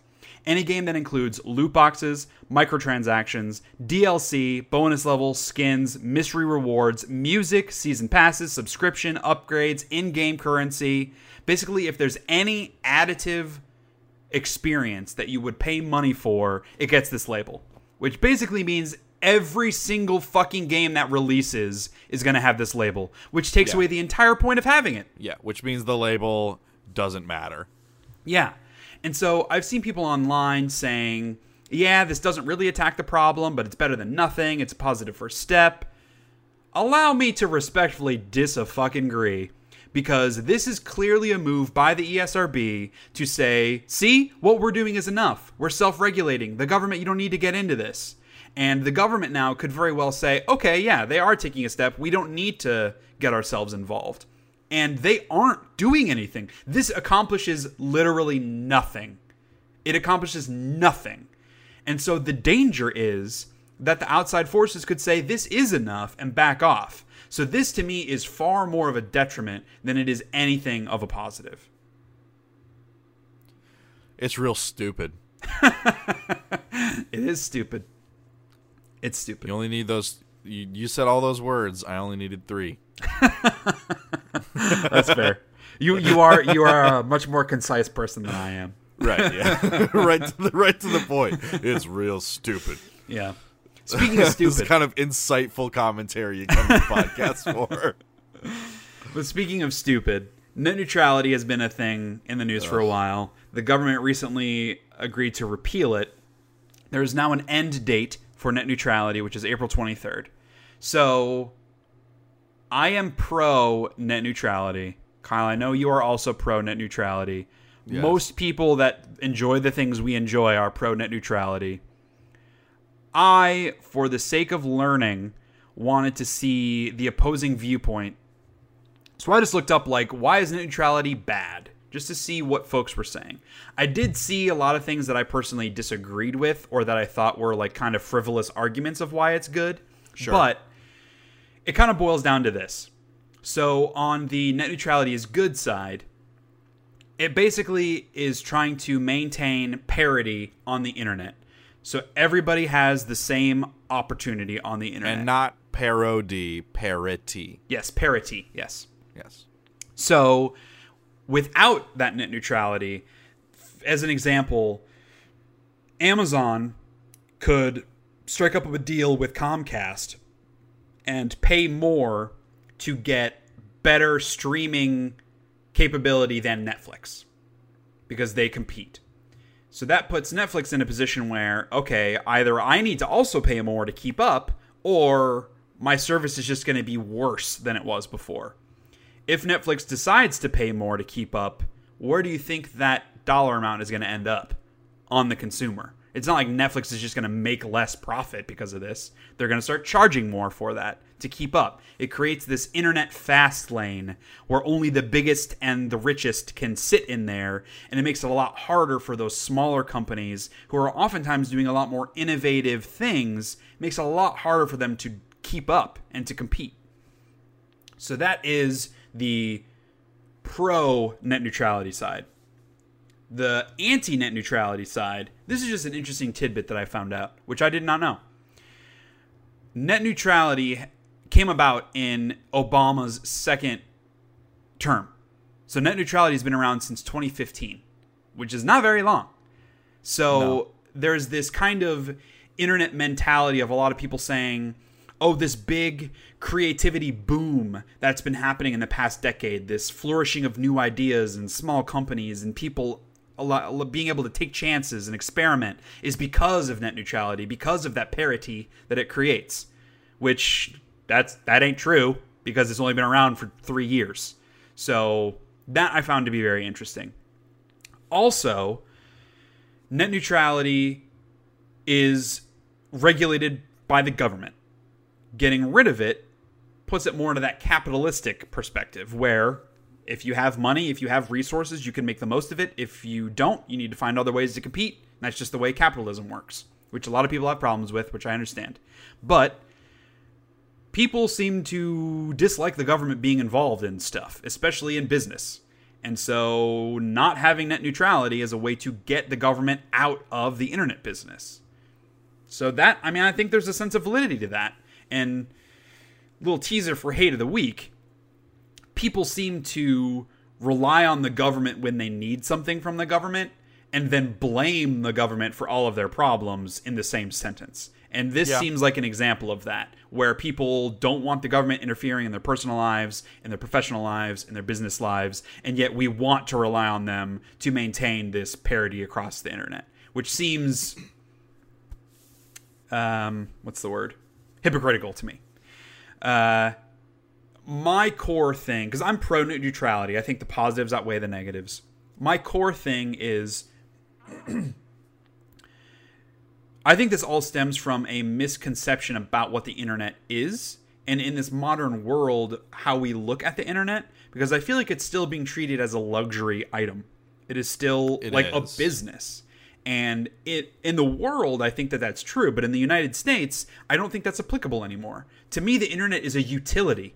It's like my gas or my water or whatever else. Like it's how you, we pay for everything. Yes, you like an American home Hardly without internet access cash anymore. Yeah, and so I guess that's part of my core problem with this is I think the government needs to regulate the internet because I think it is a utility. I don't think it's yeah. a luxury item. So, I don't know. How do you feel about it?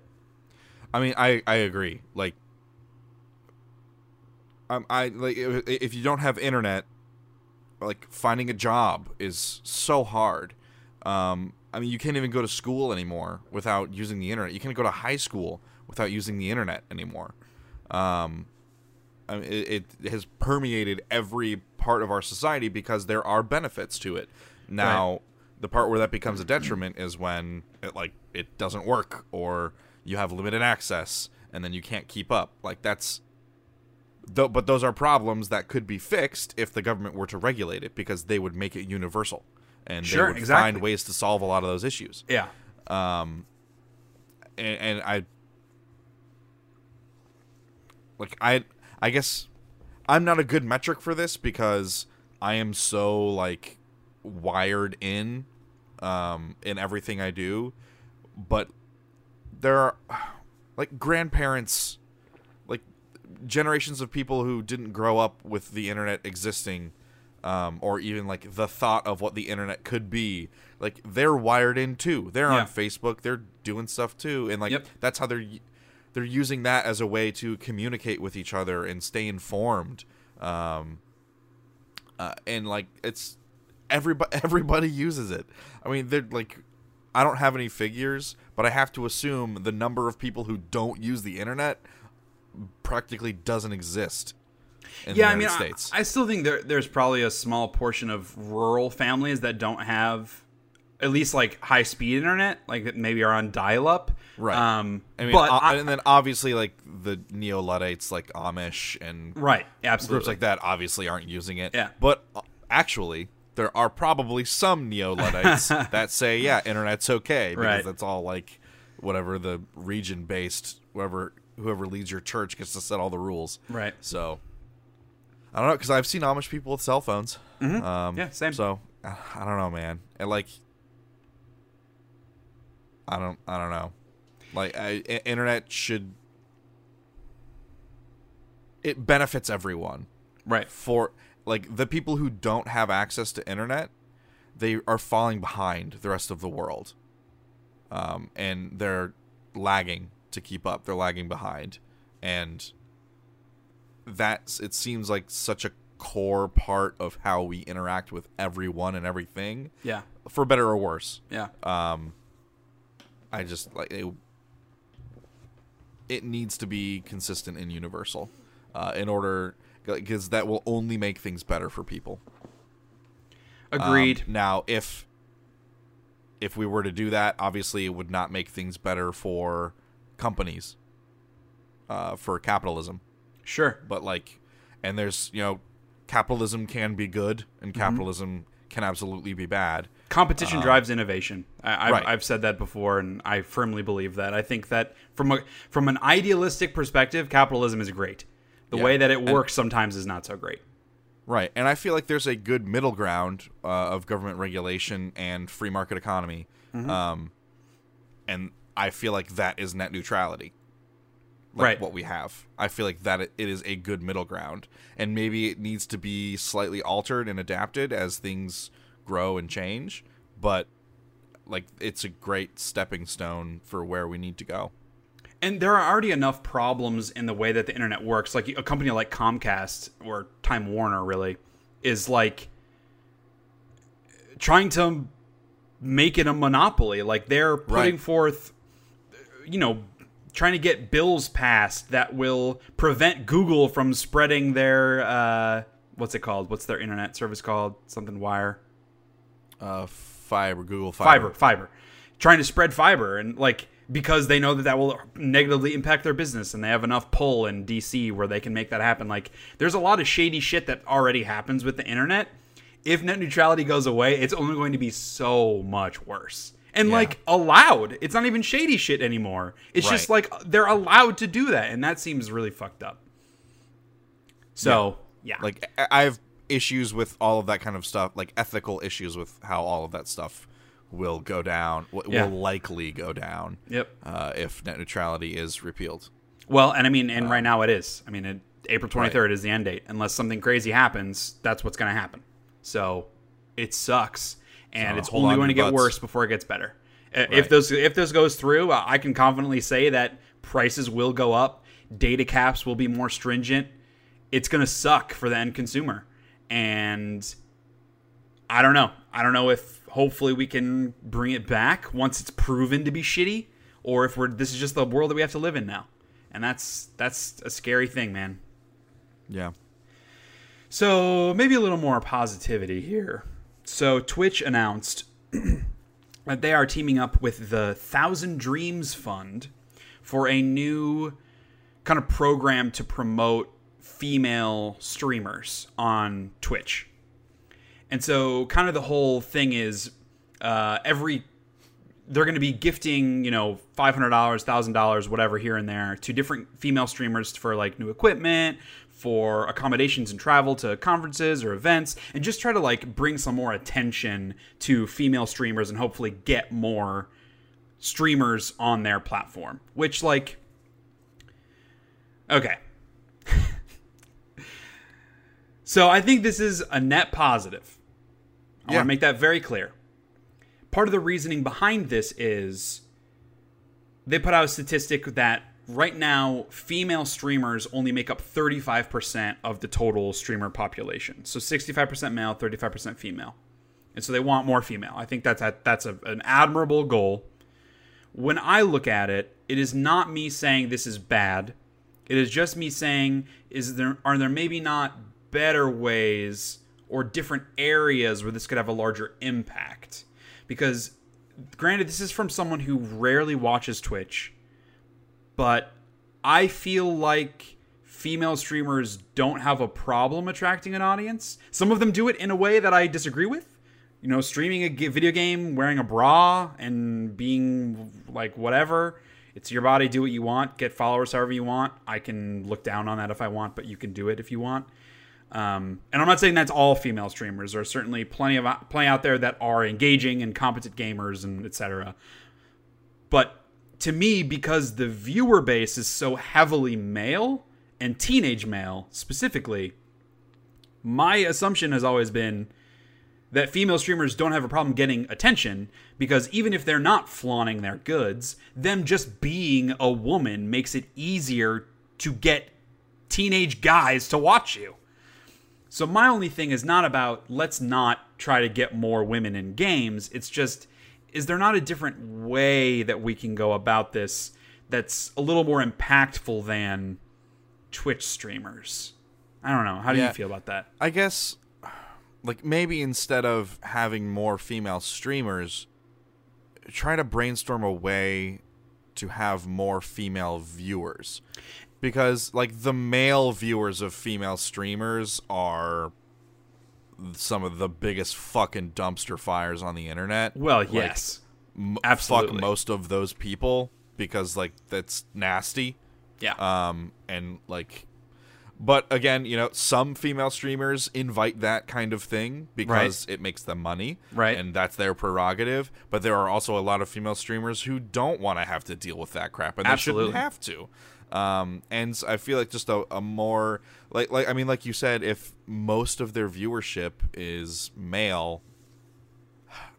I don't. may- Maybe this is their idea. Like, get more female streamers, and so more women would watch. I don't Yeah. know. May- Maybe that is their idea, and may- maybe that would translate. Right. So I don't know. Like, And- but and yeah. maybe- also, maybe there's a better way. I don't know. maybe surfacing more female streamers will attract more female viewers. That's certainly Right. a possibility. But yeah, it's more about like, it, I feel like it should be less about let's get female streamers more attention and more about let's get them the right kind of attention. And I Yeah. feel like that's very different. Yeah. And I'm not sure that this current platform is doing that. Okay.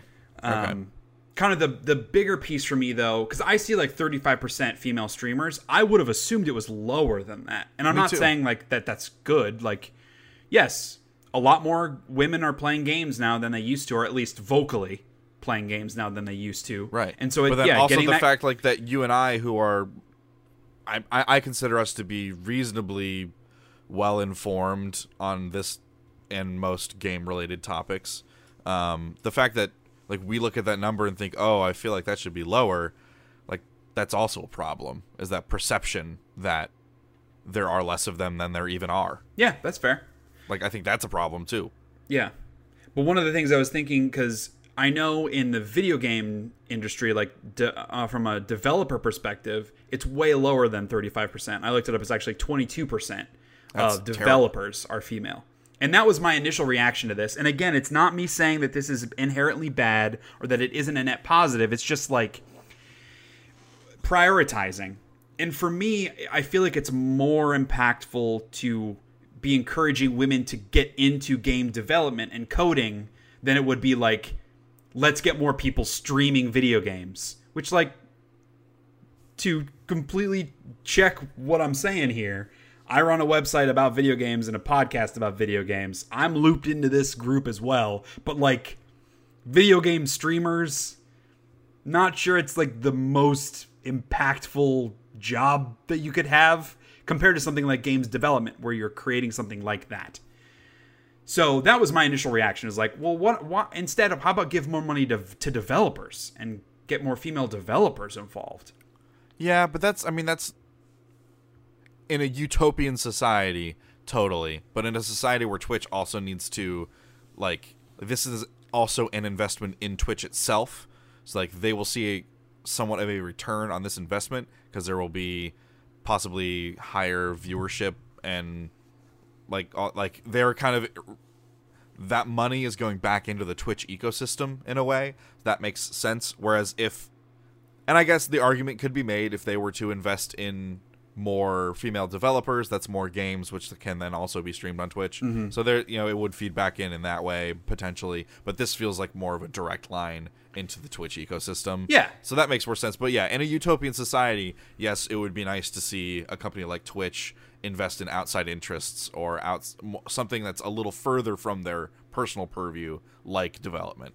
Right. Uh, I agree. Yeah. And so I came across another story that Facebook has a new women in gaming initiative where they are doing exactly what I said, where they're now. Well, it, it's less. I mean, it's some financial stuff like co- accommodations, travel, education, that kind of thing. But it's more about uh, shedding a spotlight on them. So they're Right. doing a series of videos, which I actually I meant to look up some of them before we recorded, and I forgot. Uh, they aim to do a hundred this month, and I think they had Wow. like twenty or twenty five already online. You know how Just long they are? highlighting. We'll say what? Do you know how long they are? I don't. Okay. I would assume they're shorter if there is a hundred in a month, but Right. they're just highlighting female game developers, and um, they're all associated with the hashtag She Talks Games, which is cute. So, yeah, I mean, th- like it was funny, like seeing the Twitch thing. I was like, you know, this is good, but it's like maybe not the most impactful to me. Like for thinking of a, a woman wanting to get into the game industry that's how I'm looking at it. A woman wanting to get into the game industry, what's a larger, like more impactful place to be a Twitch streamer or to make games? And I just feel like that is so much more satisfying and long term and career development than sitting in front of a camera and playing video games and talking about them. I don't know. That's just that's my personal bias. So it's cool that Facebook is doing this and highlighting the women that are already there because this feels one brings attention to those male gamers that might look down on female developers and those minds are i'm sure really hard to change because it's the internet and people are the worst but Yep. there's something there the larger piece is highlighting these female developers for other women and girls that might want to get into coding and development and that kind of thing and that's that's a really cool message so i'm throwing my weight behind what facebook is doing more than twitch i guess you could say sure. Yeah, I, I get that. yeah. Uh, so have you seen the new PlayStation Plus stuff? Yes. Yes. You want so, to talk about that? Uh, yeah, Sony made an announcement that um, with this month, the month of, of March 2018, forever will be known in history Mm-hmm. as the month that Sony uh, finished supporting PlayStation 3 and Vita uh, PlayStation Plus free games. So PS3 and Vita games will no longer be included in the PS Plus games uh, starting this month. Um, so you'll still have access to all of your previous PlayStation Plus titles on those platforms as long as you downloaded them on their appropriate months. Um, but they're not offering additional um, for those platforms going forward. Is So, it this month? I thought it was twenty March 2019. Oh, you're right. It is 2019. Yeah. I thought it was this year. You're right. It is 2019. Um, Which to me softened the blow a lot. Like it's a year yeah. away. Yeah, there, there's another year of support for those platforms. Yeah, good correction. I misread that.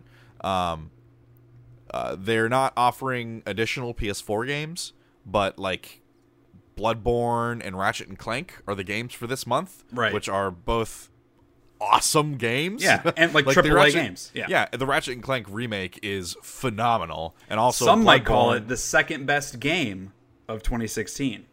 some Like might. me. Uh, and like I mean, Bloodborne is a Souls-like game that I think plays very differently from the core Souls games. Like it's Mm-hmm. a lot more, your, your style is a lot more aggressive, uh, and like a little less turtley and deliberate. Right. Um, so I- I mean, there's there's definitely an audience that knows those kinds of games, and like I played Bloodborne, I never beat it, but I remember really enjoying my time with it. And Waypoint, um, uh, um, I occasionally watch some of their stuff. I find some of their personalities to be a little, a little grating to me personally, but I've been watching some of their Bloodborne streams Okay. just because I'm like, yeah, maybe I'm kind of in the mood for Bloodborne again. um, and then all of a sudden, this popped up that there's a, uh, Bloodborne's going to be on the March um, month monthly free games, so I'm pretty excited about that. Um, this is a bummer because I think they're still planning on only giving us two yeah. Free games They- a month. they- and now they- it's only on PS4. they confirmed that at least at this time they that might change if they get a lot of negative feedback but that that's they have said that they are not increasing the amount of PS4 games Right. which does suck because that means you're getting less Yeah. you're getting fewer games per month Yeah. But maybe there will be more discounts and more exclusive PS Plus content. yeah and, things like, like more high profile free games like Bloodborne Right. and Ratchet and Clank like if they deliver two games I mean I'm not particularly interested in Bloodborne and I played Ratchet and Clank already but like if they keep delivering those types of games like that's a net positive it, do, it does suck because I feel like a lot of the recent games are ones that I've played like I think last month was Rime and another game that I had already played and so it was like Yeah. eh. you're like yeah I'm glad other people get to play them but I already have so right.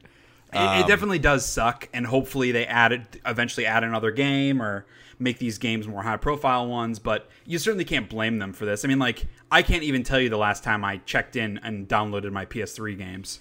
Right. And I mean like no new games are coming out for the PS3 or Yeah. the Vita. So like Yeah. at a certain point like You're gonna be A, getting what i- trashed. what is the actual player base and B like are you just going to make the entire library free for people who check in every month? Like Right. I mean you have to stop this stuff at some point. Um, Yeah. and letting us know a year ahead of time is um it's a little it's a good show of of uh it's considerate, I should say. Right. The issue comes down to now comparing that with Xbox, which, like, to me, the games that have been included on PlayStation Plus have been better for me personally than, one, than the ones on Xbox. But with Xbox, you also get all that backwards compatibility, which Sure. PlayStation does not have because of PS Now. So. Right. When you compare those services direct head to head, Xbox's online experience is definitely much better. Their usability and the quality of the store is much better. So it's like the PlayStation Yeah. Plus isn't isn't looking so great in a direct comparison anymore. Yeah, I would like the I would like to see them like offer like uh, a free PS Now game every month, but maybe it's only available for that month to stream for that month. Yeah, That would be, be cool, to try that out. That would be cool. Yeah, because I haven't tried the PlayStation Now streaming service, uh, Yeah, so I don't know how it performs on my internet. And Mm-hmm. so, like doing that kind of as a replacement for the PS3 and Vita stuff, I think would make sense. It would get people into the program more because I don't I don't know how successful that program has been so far. Right. I don't hear mean, a whole lot of people talking about it. Enough that they haven't abandoned it at least. right. Yeah, I guess that's true. But uh, I don't know. We'll see. Different stuff on the horizon. So Bethesda actually just came out uh, and said that they will yet again have a uh, their own showcase kind of conference before E3. And so this, I mean, it's not surprising, but it's more of a talking point for us. So it's on June 10th at 9:30 p.m. Eastern time. So I got to remember to take off work the next day. but um I just thought it'd be a fun talking point of like, what do you expect slash want to see there? So part of it's like they've released a, and this is Bethesda Studios, not specifically Bethesda GameWorks, but actually their publishing arm as well. They put out a lot of games in the past two years that we wouldn't really see sequels to yet. So, like, in order to justify their own thing, I wonder what they would have. Because I would say their one last year was definitely disappointing because there wasn't a lot of big new stuff. Yeah, So I don't know, like what- the what- VR stuff. Yeah, yeah. So what would you? I mean, I guess like it's fair to assume that Quake Champions will be there.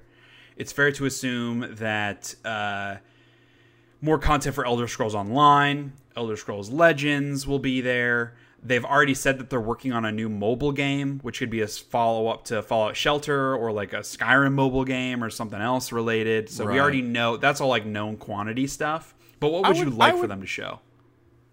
An Elder Scrolls mobile game, maybe like kind of know. like one of those village city builder simulator things. Yeah, the yeah. clicker. the But like free the free to play model though that that worries me.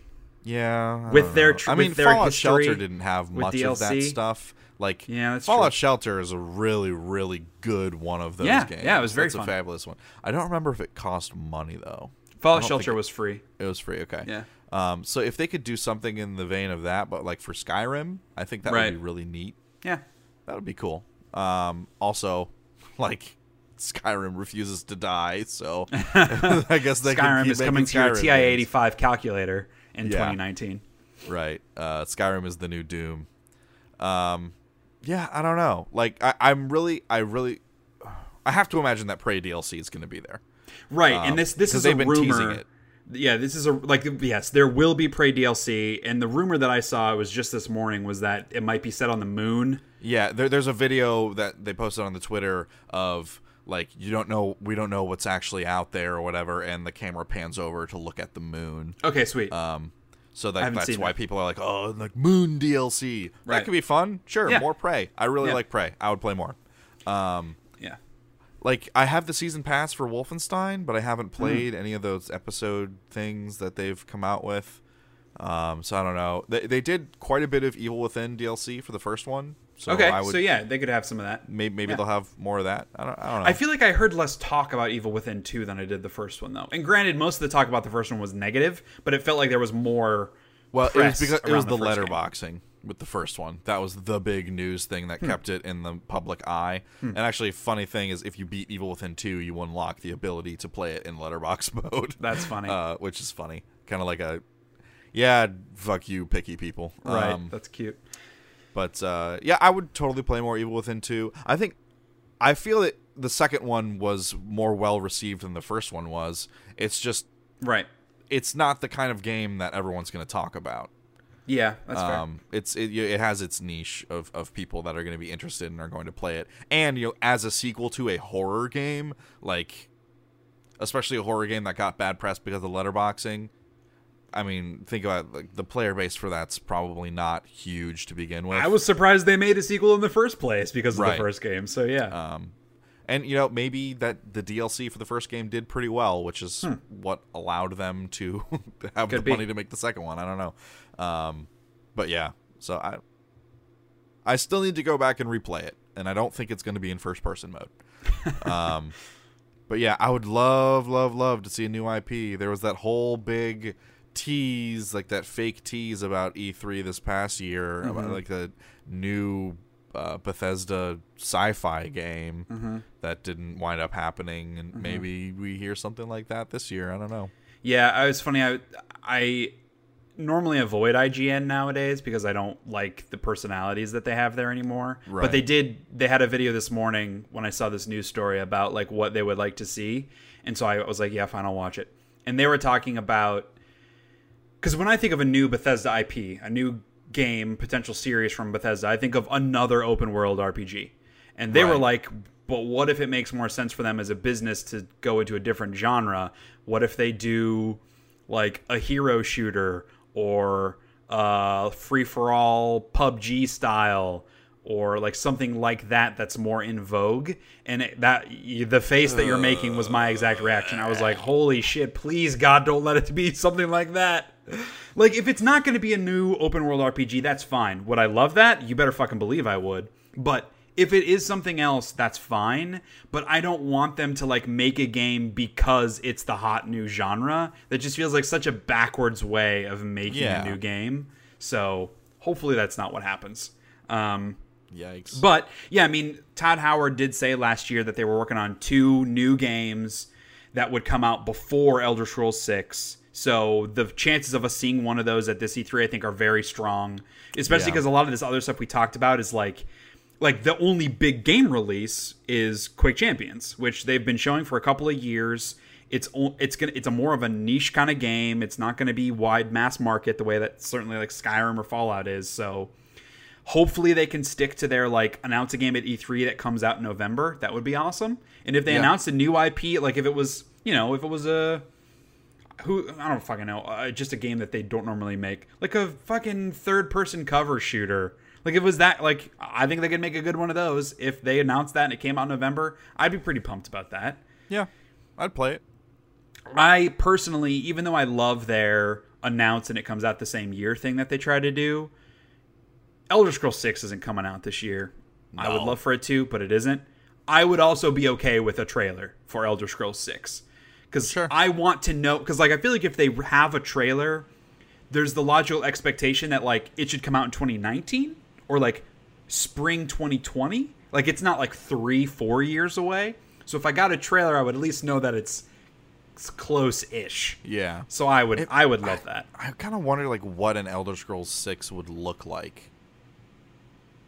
Because like they, they tried like they kind of fine-tuned some of the aiming controls. Like Fallout 4 is the best feeling first-person Fallout game or first-person Bethesda game to play other than like Doom.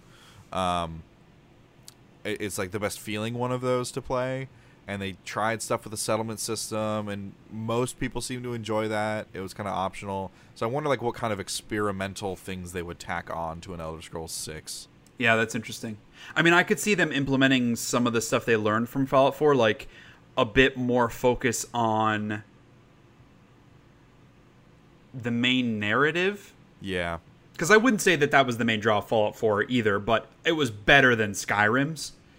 So I could see them focusing a little more on that.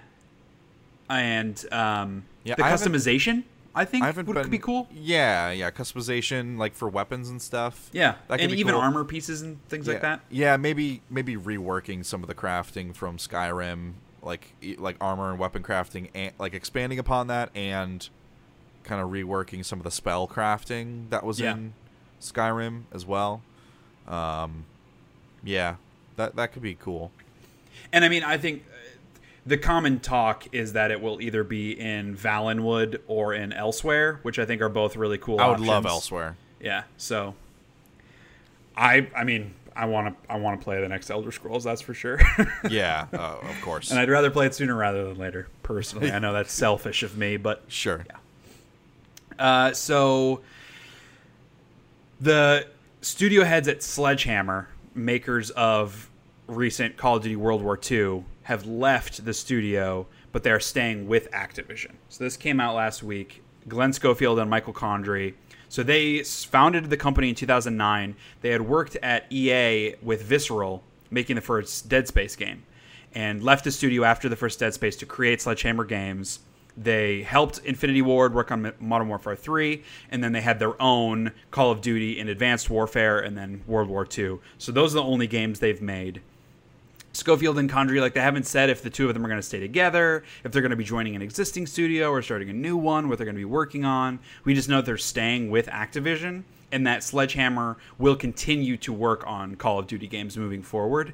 So I I mean I think this is probably cool. They I mean I feel like especially with Dead Space they proved that they can do something unique and cool because I mean Dead Space to me that's like in my top 20 games of all time. Yeah. And um, what they've been able to do with Call of Duty, I think, is good.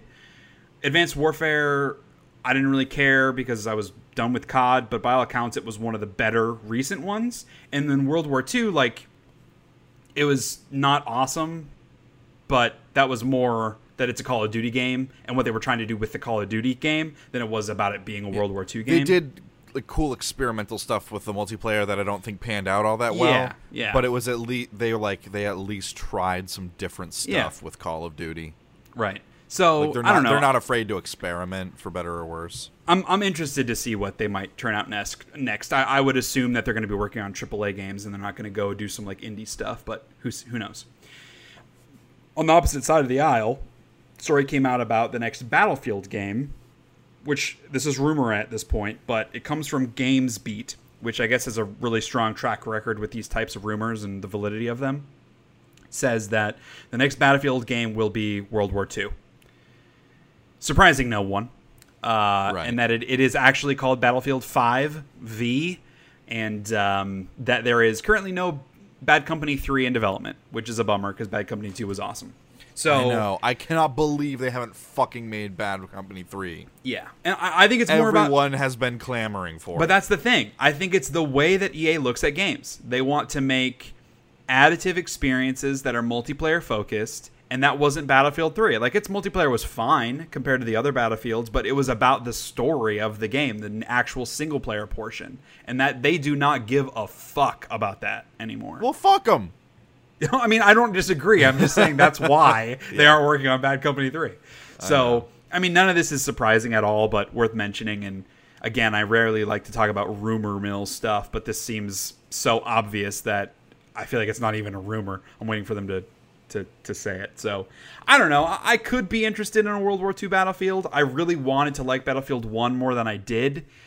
It's just multiplayer games. I just don't like multiplayer shooters, and that makes it really hard to get fully into a game like this. Yeah, I would just I would always always rather play a single player shooter. Totally And agree. I love single player shooters. I love them, love them, love them to Yeah. death. yep. There need to be more of them. Yep. Totally agree. Uh, so, sad news. David Jaffe's studio, the Bartlett Jones Supernatural Detective Agency, has officially closed. So we talked about this a couple episodes ago that they had laid off like a huge percentage of their workforce after Drawn to Death didn't set the world on fire. Yeah, I mean, it's almost like maybe they shouldn't have made that game. Yeah, and I mean that was their only game that they had made, uh, and so they he recently announced on Twitter that they are actually closing. So obviously, it's very sad. We don't want people to lose their jobs. This is not surprising news. That I mean, game when you make a was game like that, you know what's going to happen. Yeah. I mean, there are hundreds of games I did not play in 2017, but of the games I did play, Dr- Drawn to Death was the worst game that I played. So it was bad. Uh, just an interesting tidbit. Apparently, they were working on an Iron Man VR game. They had not yet pitched it to Marvel, so they weren't like it wasn't full go, but they were building it to try to pitch it. Which like that could be a cool VR game, an Iron Man game. That could, So, yeah, thought that was that could be neat. And then we got a new trailer for the Harry Potter mobile game that we talked about last episode, Hogwarts Mystery, which is a stupid generic title. So the game comes out in the spring, and in the trailer they showed some like dialogue stuff, spell casting, potion making, a little more of the gameplay than that original launch or uh, announcement trailer. I was very unimpressed by this trailer. I think it actually looks kind of terrible. It's a mobile game, dude. I know. But there was that moment where I was like, yeah, Harry Potter, like, oh, this could be cool. And it looks really shitty. But it's also a Harry Potter mobile game. And so I have to at least try it. Yeah, um, I'll, dude. I'm still playing Animal Crossing. So I, you were playing Animal Crossing as we were low. preparing for this episode. You were Yeah. playing Animal Crossing. You're playing Animal Crossing right now. I see you looking at your phone. we talked about it, and I was like, oh, maybe I should check on my flowers. Nah, I'm gonna put the phone down. Uh, and then last two things are just release dates. So Detroit Become Human is uh, release date May 25th, which Very I'm excited. shocked by. This like I thought for sure this was a going to be pushed to 2019 kind of game, and no, it's coming out in like three months, which is just nuts. I mean, the demos they have showed at past conferences and stuff seem like very complete segments of the game. See, but they've So- also been really bad. So I was hoping maybe Oh, that they I were going to I change. think people have been oh, man. unduly harsh on them. Ugh, but just the dialogue is painful. Yeah, it's a David Cage game. You know what you're gonna get. Right, a bad game. So also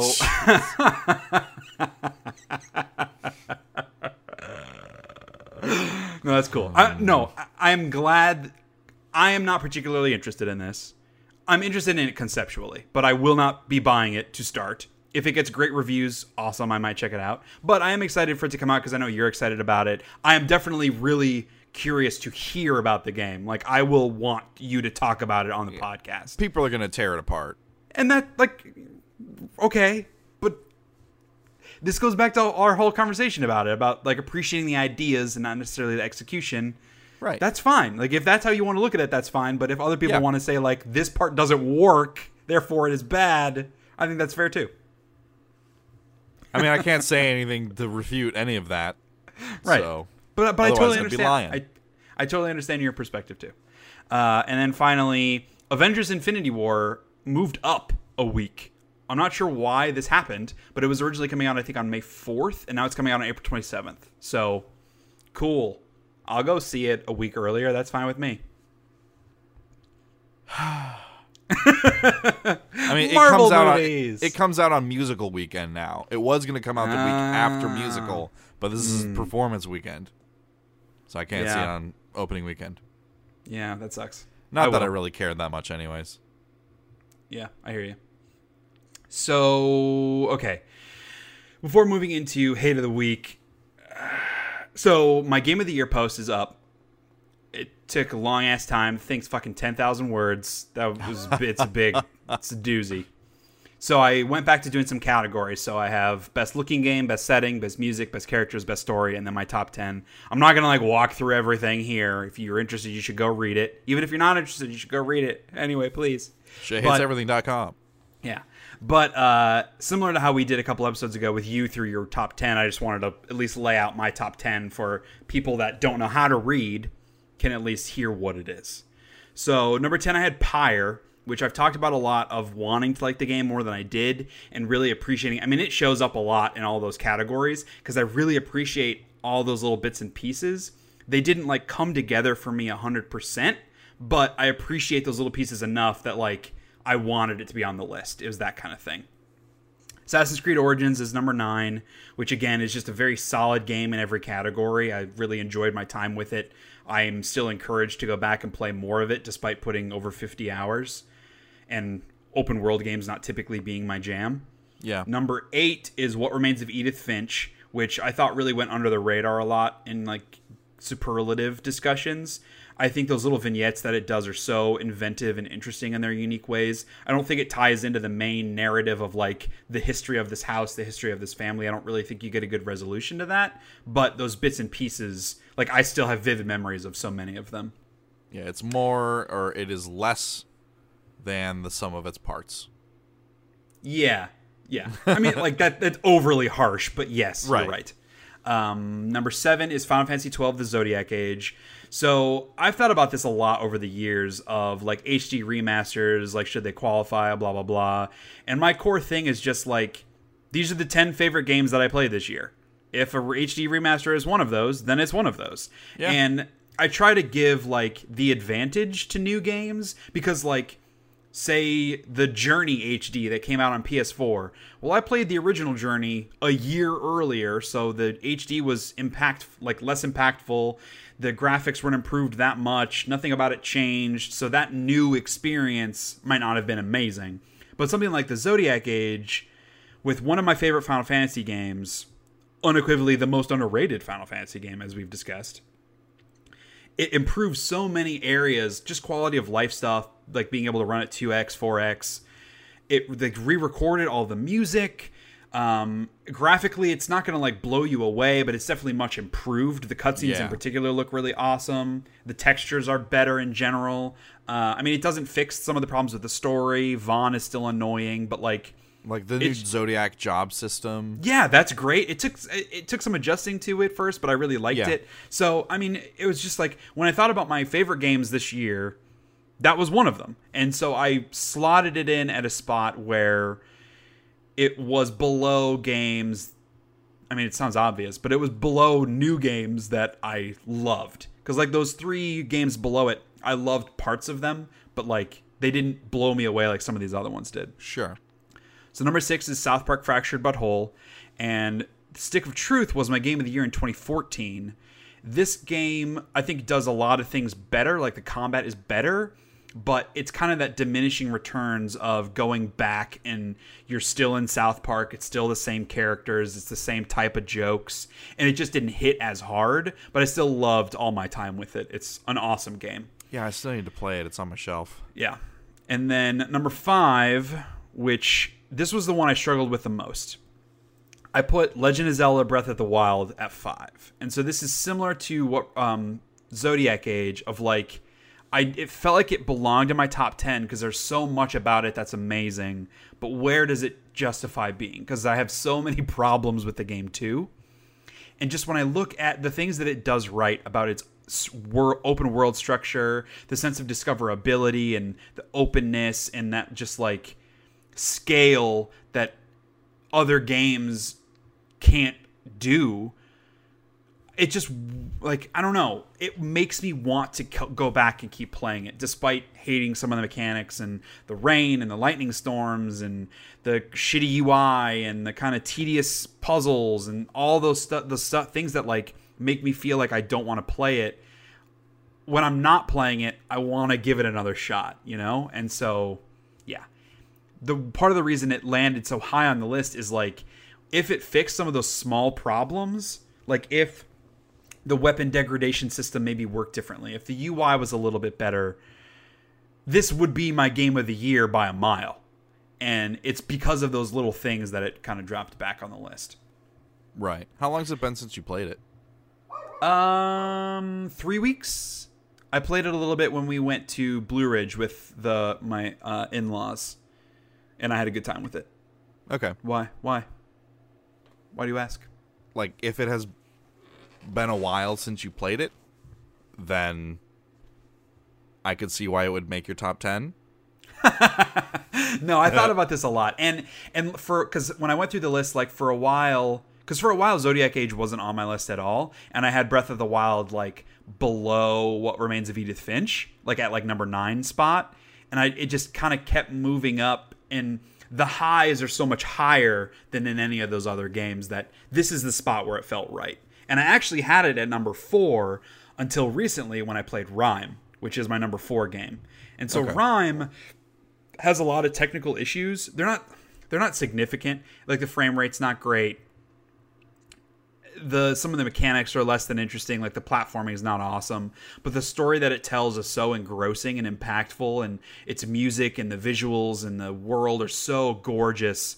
And like, I, I mean, I was crying at the end. Like, it affected me greatly, and was just a very special game for me this year. That I was like, that game needs to be quite high on my list, despite it being a much smaller game than some of the others and having some of those technical limitations. It was awesome. Number three is Uncharted Lost Legacy, which we've talked about a lot, and I might even like it more than Uncharted 4, which was my game of the year last year.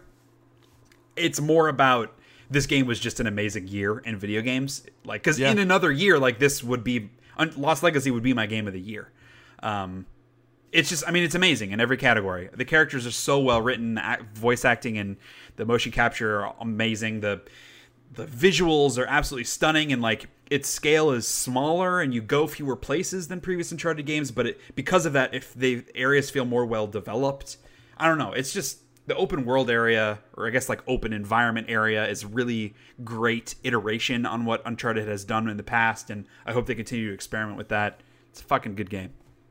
Number two which was my number one un- literally until i wrote my top 10 is horizon zero dawn which I mean, I, I played that in February and I finished it in like March. And after that, I was like every every time I played a new game, I was like, nope, Horizon's still number one, still number one, still number one. Until I played my now number one game. And even as I was writing, like I was going back and forth because there's so many positives and negatives on either side.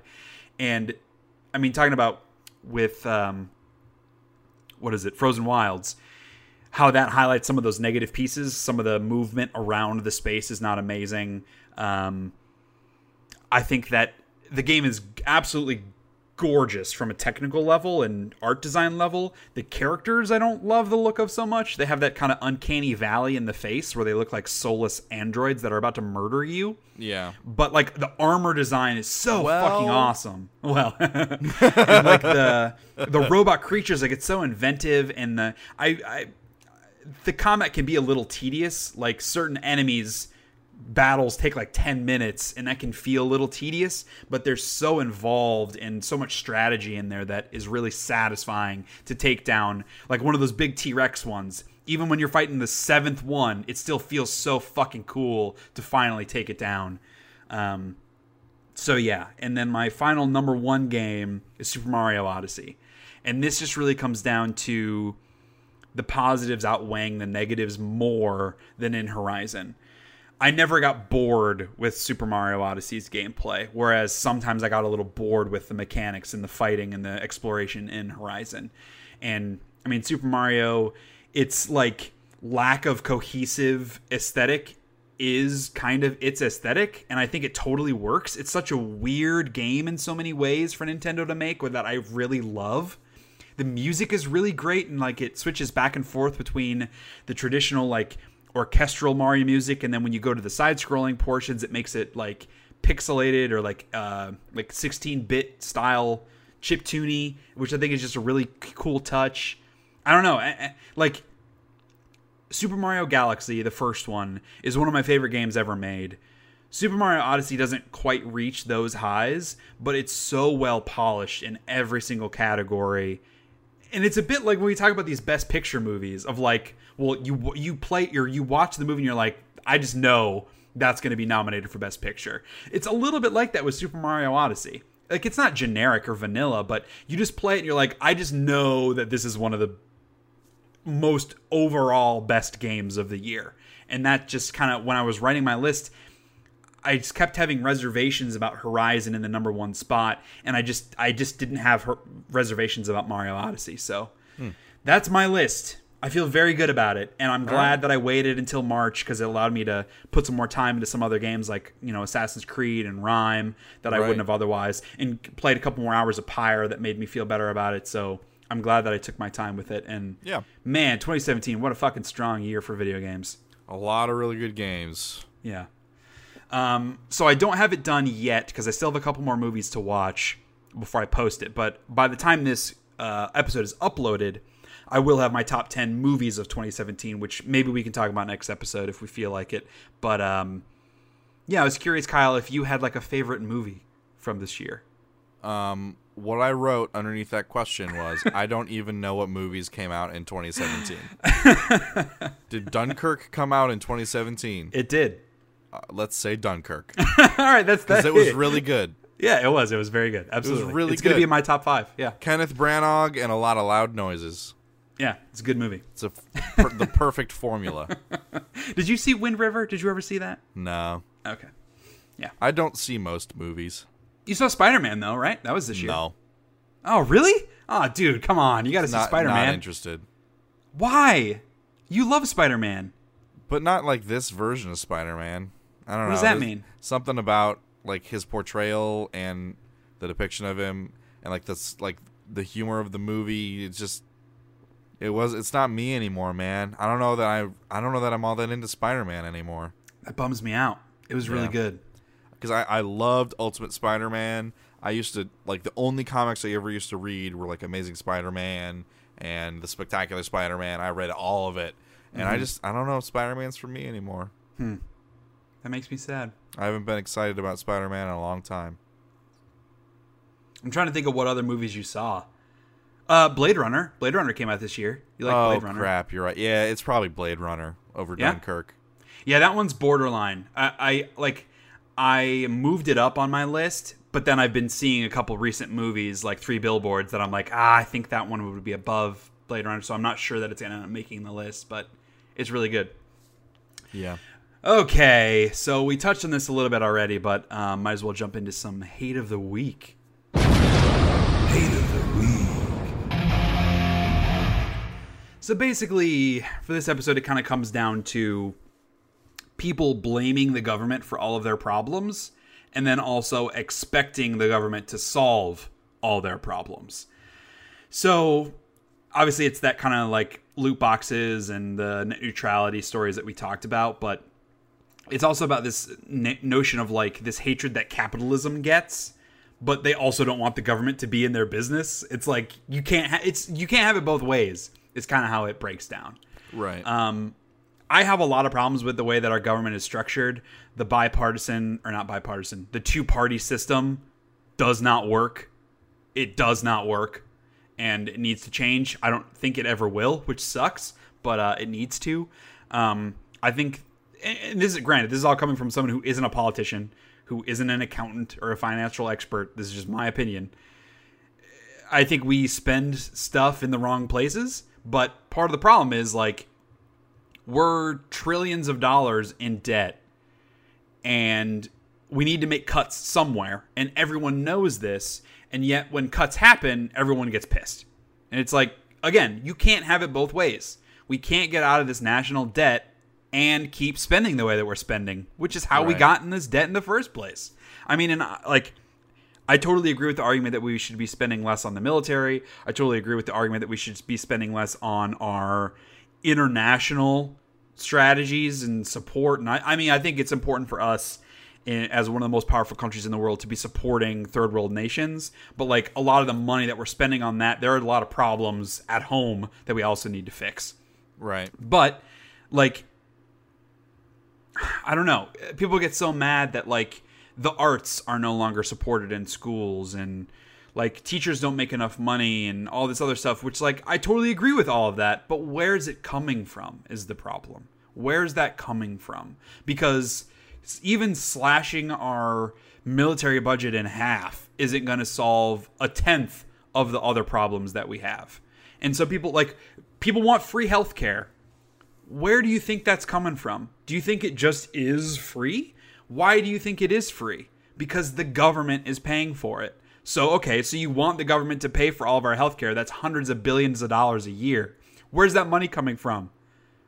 I that that I just feel like people don't think about the repercussions of these sweeping changes that they want to be made. And Well, and yeah. par- part of the problem is transparency in government. Like people yeah, people have unrealistic expectations, but it's because they have no idea how any of this money is actually being spent or how it gets funneled or where it comes from because there's no transparency in government. They don't even let Yeah. us know. We don't we don't we don't get to know. And I think that's part of the problem too. We can't educate ourselves when the information isn't out there. Yeah. Now there's is definitely a subset of Americans who do not want to be educated. They just right. want to have willful opinions. ignorance. They just want to bitch Yeah. about it. Yeah. Yeah. Um, Like that's certainly a large problem as well. Yeah. Um, but I think transparency in government, uh, especially in terms of where funds are going and Mm-hmm. where they come from, I think is extremely important, Mm-hmm. especially if like it is our money that we are earning. Um, yes, I believe the government should be able to have some of that money so they could spend it on things that help everyone Yeah. um, but more transparency in how that's spent. I think that's a, a, that's a, a big thing for me. I am not particularly I'm not the most politically savvy person, or um, I don't I'm not going to purport to be an expert on how our government works. Far from it. I don't know how a lot of our government functions. um, but my my focus is very much on the social aspect of life um, than the economic and political aspect. So I, I see social effects of political and economic problems, well, things that I view to be problems. I don't know how to fix those things. And I feel like the problem is most people don't, well, almost everyone has no idea how to fix those problems. I think that's the real problem that we have here is no one knows how to fix our problems Right. um, and just a general unwillingness to or inability to be educated. Yeah, I also think that there's a big thing about, I mean, going back to taxes, of like one of those proposed solutions from middle class people, obviously, is like the rich should pay more taxes, spread the wealth, do all of that. And I mean, I have a lot of phys- philosophical issues with that, but economically, like the thing people don't understand like the people that make more money also spend more money for one and help kickstart the economy but also people that are in higher tax brackets are already paying way more money not just the actual dollar amount but the percentage the percentage of taxes that you contribute as is proof from what i was saying this morning or hmm. about my earlier in the episode like the actual percentage goes up as your finances increase. So people in higher brackets are paying more dollars, but they're also paying a larger amount of their own money. So like you want to raise that even more? Like that's de-incentivizing people from making more money.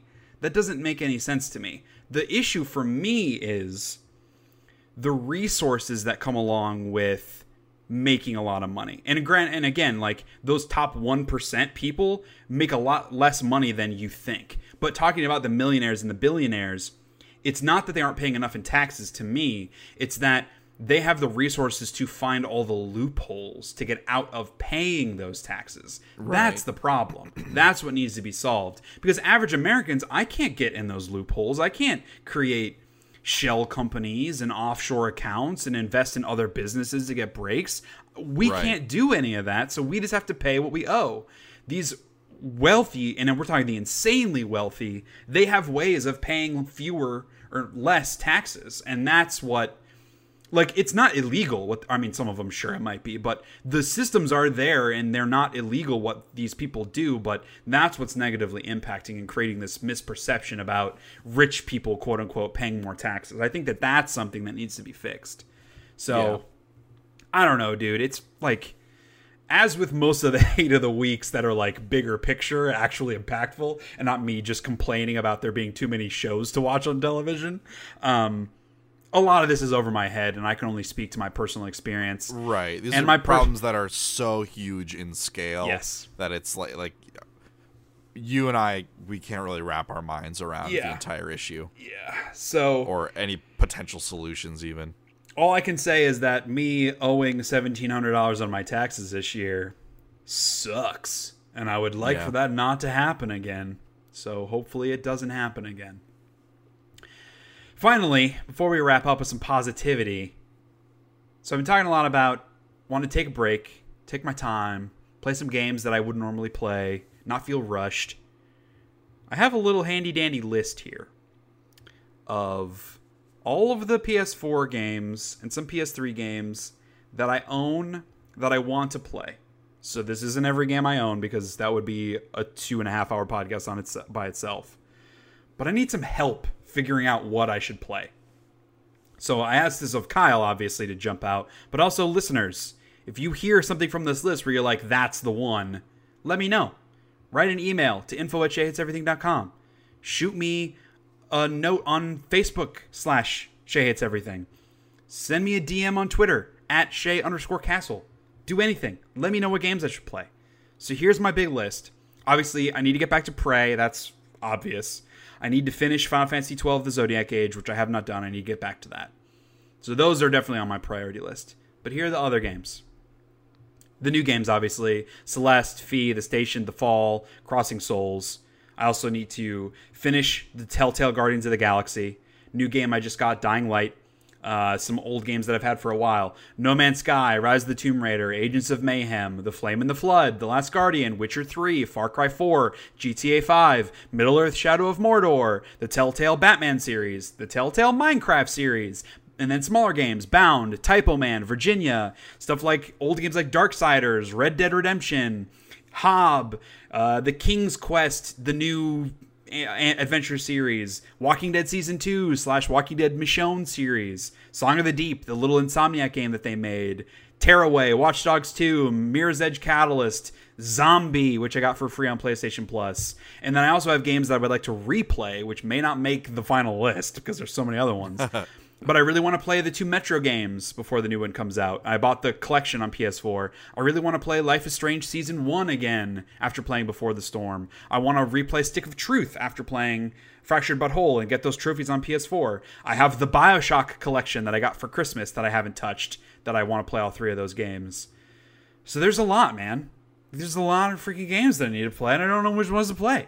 That is a lot. What game should I play? Um, I think the ones that of that list that should be near the top. I think you should play some of Red Dead Redemption. Yeah. But you do not have to worry about finishing it, I don't think. Really? So play until you're like, okay, I feel like I know what this game is and why people had such a great time with it back in the day. Because I think probably most of the systems and the things you're engaging with don't hold up well. That sucks. Because So so, many I- people consider that like the best game ever made or one of, and I have never played it. I just feel like I need to see it through all the way. I, I would play it until you're you think you get it. Like, Hmm. okay, I think I understand, and then maybe look up an explanation video on the story or read an explanation of what happens in the story. Just enough to prep me for Red Dead 2. Right. Because 'Cause that's really- I mean- I think you are going to want to play Red Dead 2. Absolutely. And I mean not that's why I want to play Red Dead this year is so that I can play Red Dead 2 and get all everything out of it. Sure. In addition to just that's one of the few gaps in those like absolute across the board superlative games. That's one of the few that I have not played. Right. Um. I just I don't know how much you are going to get out of Witcher Three. I started it when it came out and I played for a couple hours and wasn't really enjoying it. Right. Yeah. That's kind of what I figured. Um. I mean, I I feel for you, I feel like you should probably see through Walking Dead season two and Michonne. and then play the final season. I think that's supposed to come out this year. Yeah. Um, if you're in like, if you want to do something that will put you in a good mood, play Tearaway. Okay. Um. Yeah. There are just so many, man. And like part of it is I like to have two or three games going at once because it gives me options. If I'm not in the mood for one, I can play the other. But I also like to spread out the types of games. So like I'm playing Frozen Wilds, I'm playing AC Origins. I'm not sure I want to jump into like a big third person open world-ish game. So like I really want to play Rise of the Tomb Raider, but I'm not sure I want to do that next, you know? Right. I'm not sure I want to do um, GTA 5 next because it's a similar style of game. So I want something that's a bit different, which maybe is that's why I need to go to some of these smaller games like I got recently or um, yeah. yeah. And like I, I want to play the first two Darksiders because I have those on PS4. I really want to play Darksiders 3 and I want to feel like I'm I know what's going on in that universe. So I don't know, it's just ugh, ugh, there's just too much. Yeah. And if you're ever up for a challenge, do Flame in the Flood. Yeah, I'm really interested in that. I got that on a PS Plus sale um, because I remember seeing some early access tough, stuff, and yeah, but it's yeah. good. I really like the aesthetic of that game. Yeah, I mean, like GTA Five is also just like ha- have fun with it, Right. Like, so you never started it Nope, at all? Okay, Nope. I mean, the, I think the campaign in GTA Five is awesome. Like they have a great host of characters. They like the feeling of going on the heist. They do that. They that's very they evoke that very well. Mm-hmm. Um, yeah. There's some good games on the list. Yeah, I mean, and like I said, there are tons more games that I could add, but these are like the cream of the crop that I know I want to play. Right. So it's still hard to prioritize just amongst that group. So Yeah. write in if you have a differing opinion. Write in. Um, it sucks because I definitely want. I don't want to, but I will finish the Telltale Guardian series just because I have to see that through. I want that platinum trophy, so that I will do in the next couple of months. And that just feels like I'm wasting time, but I have to do it. It's one of those.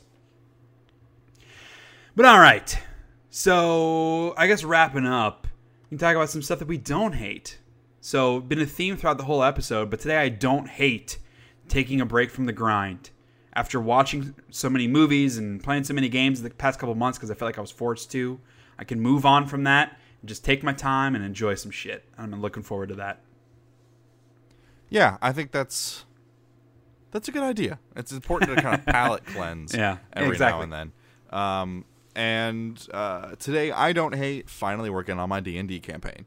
Damn right. Of course. I'm excited to hear more about that. We'll have to do some check-ins on the podcast because obviously we don't want to spoil it for anybody playing it. Right. But uh, maybe like check-ins with some crazy shit that happened at your recent. What do you? What is it called? Is it a session? You guys call it a a Yeah, yeah, session? sessions. Yeah. Okay. Cool. Well, as I've said, uh, Shea Hates Everything podcast comes from SheaHatesEverything.com, where you can read some opinions on video games, movies, television, books, comics, other shit that matters. So check that out. Thank you for listening, and Kyle, thank you for joining me. Yep. We will see you guys in the next episode. Peace out.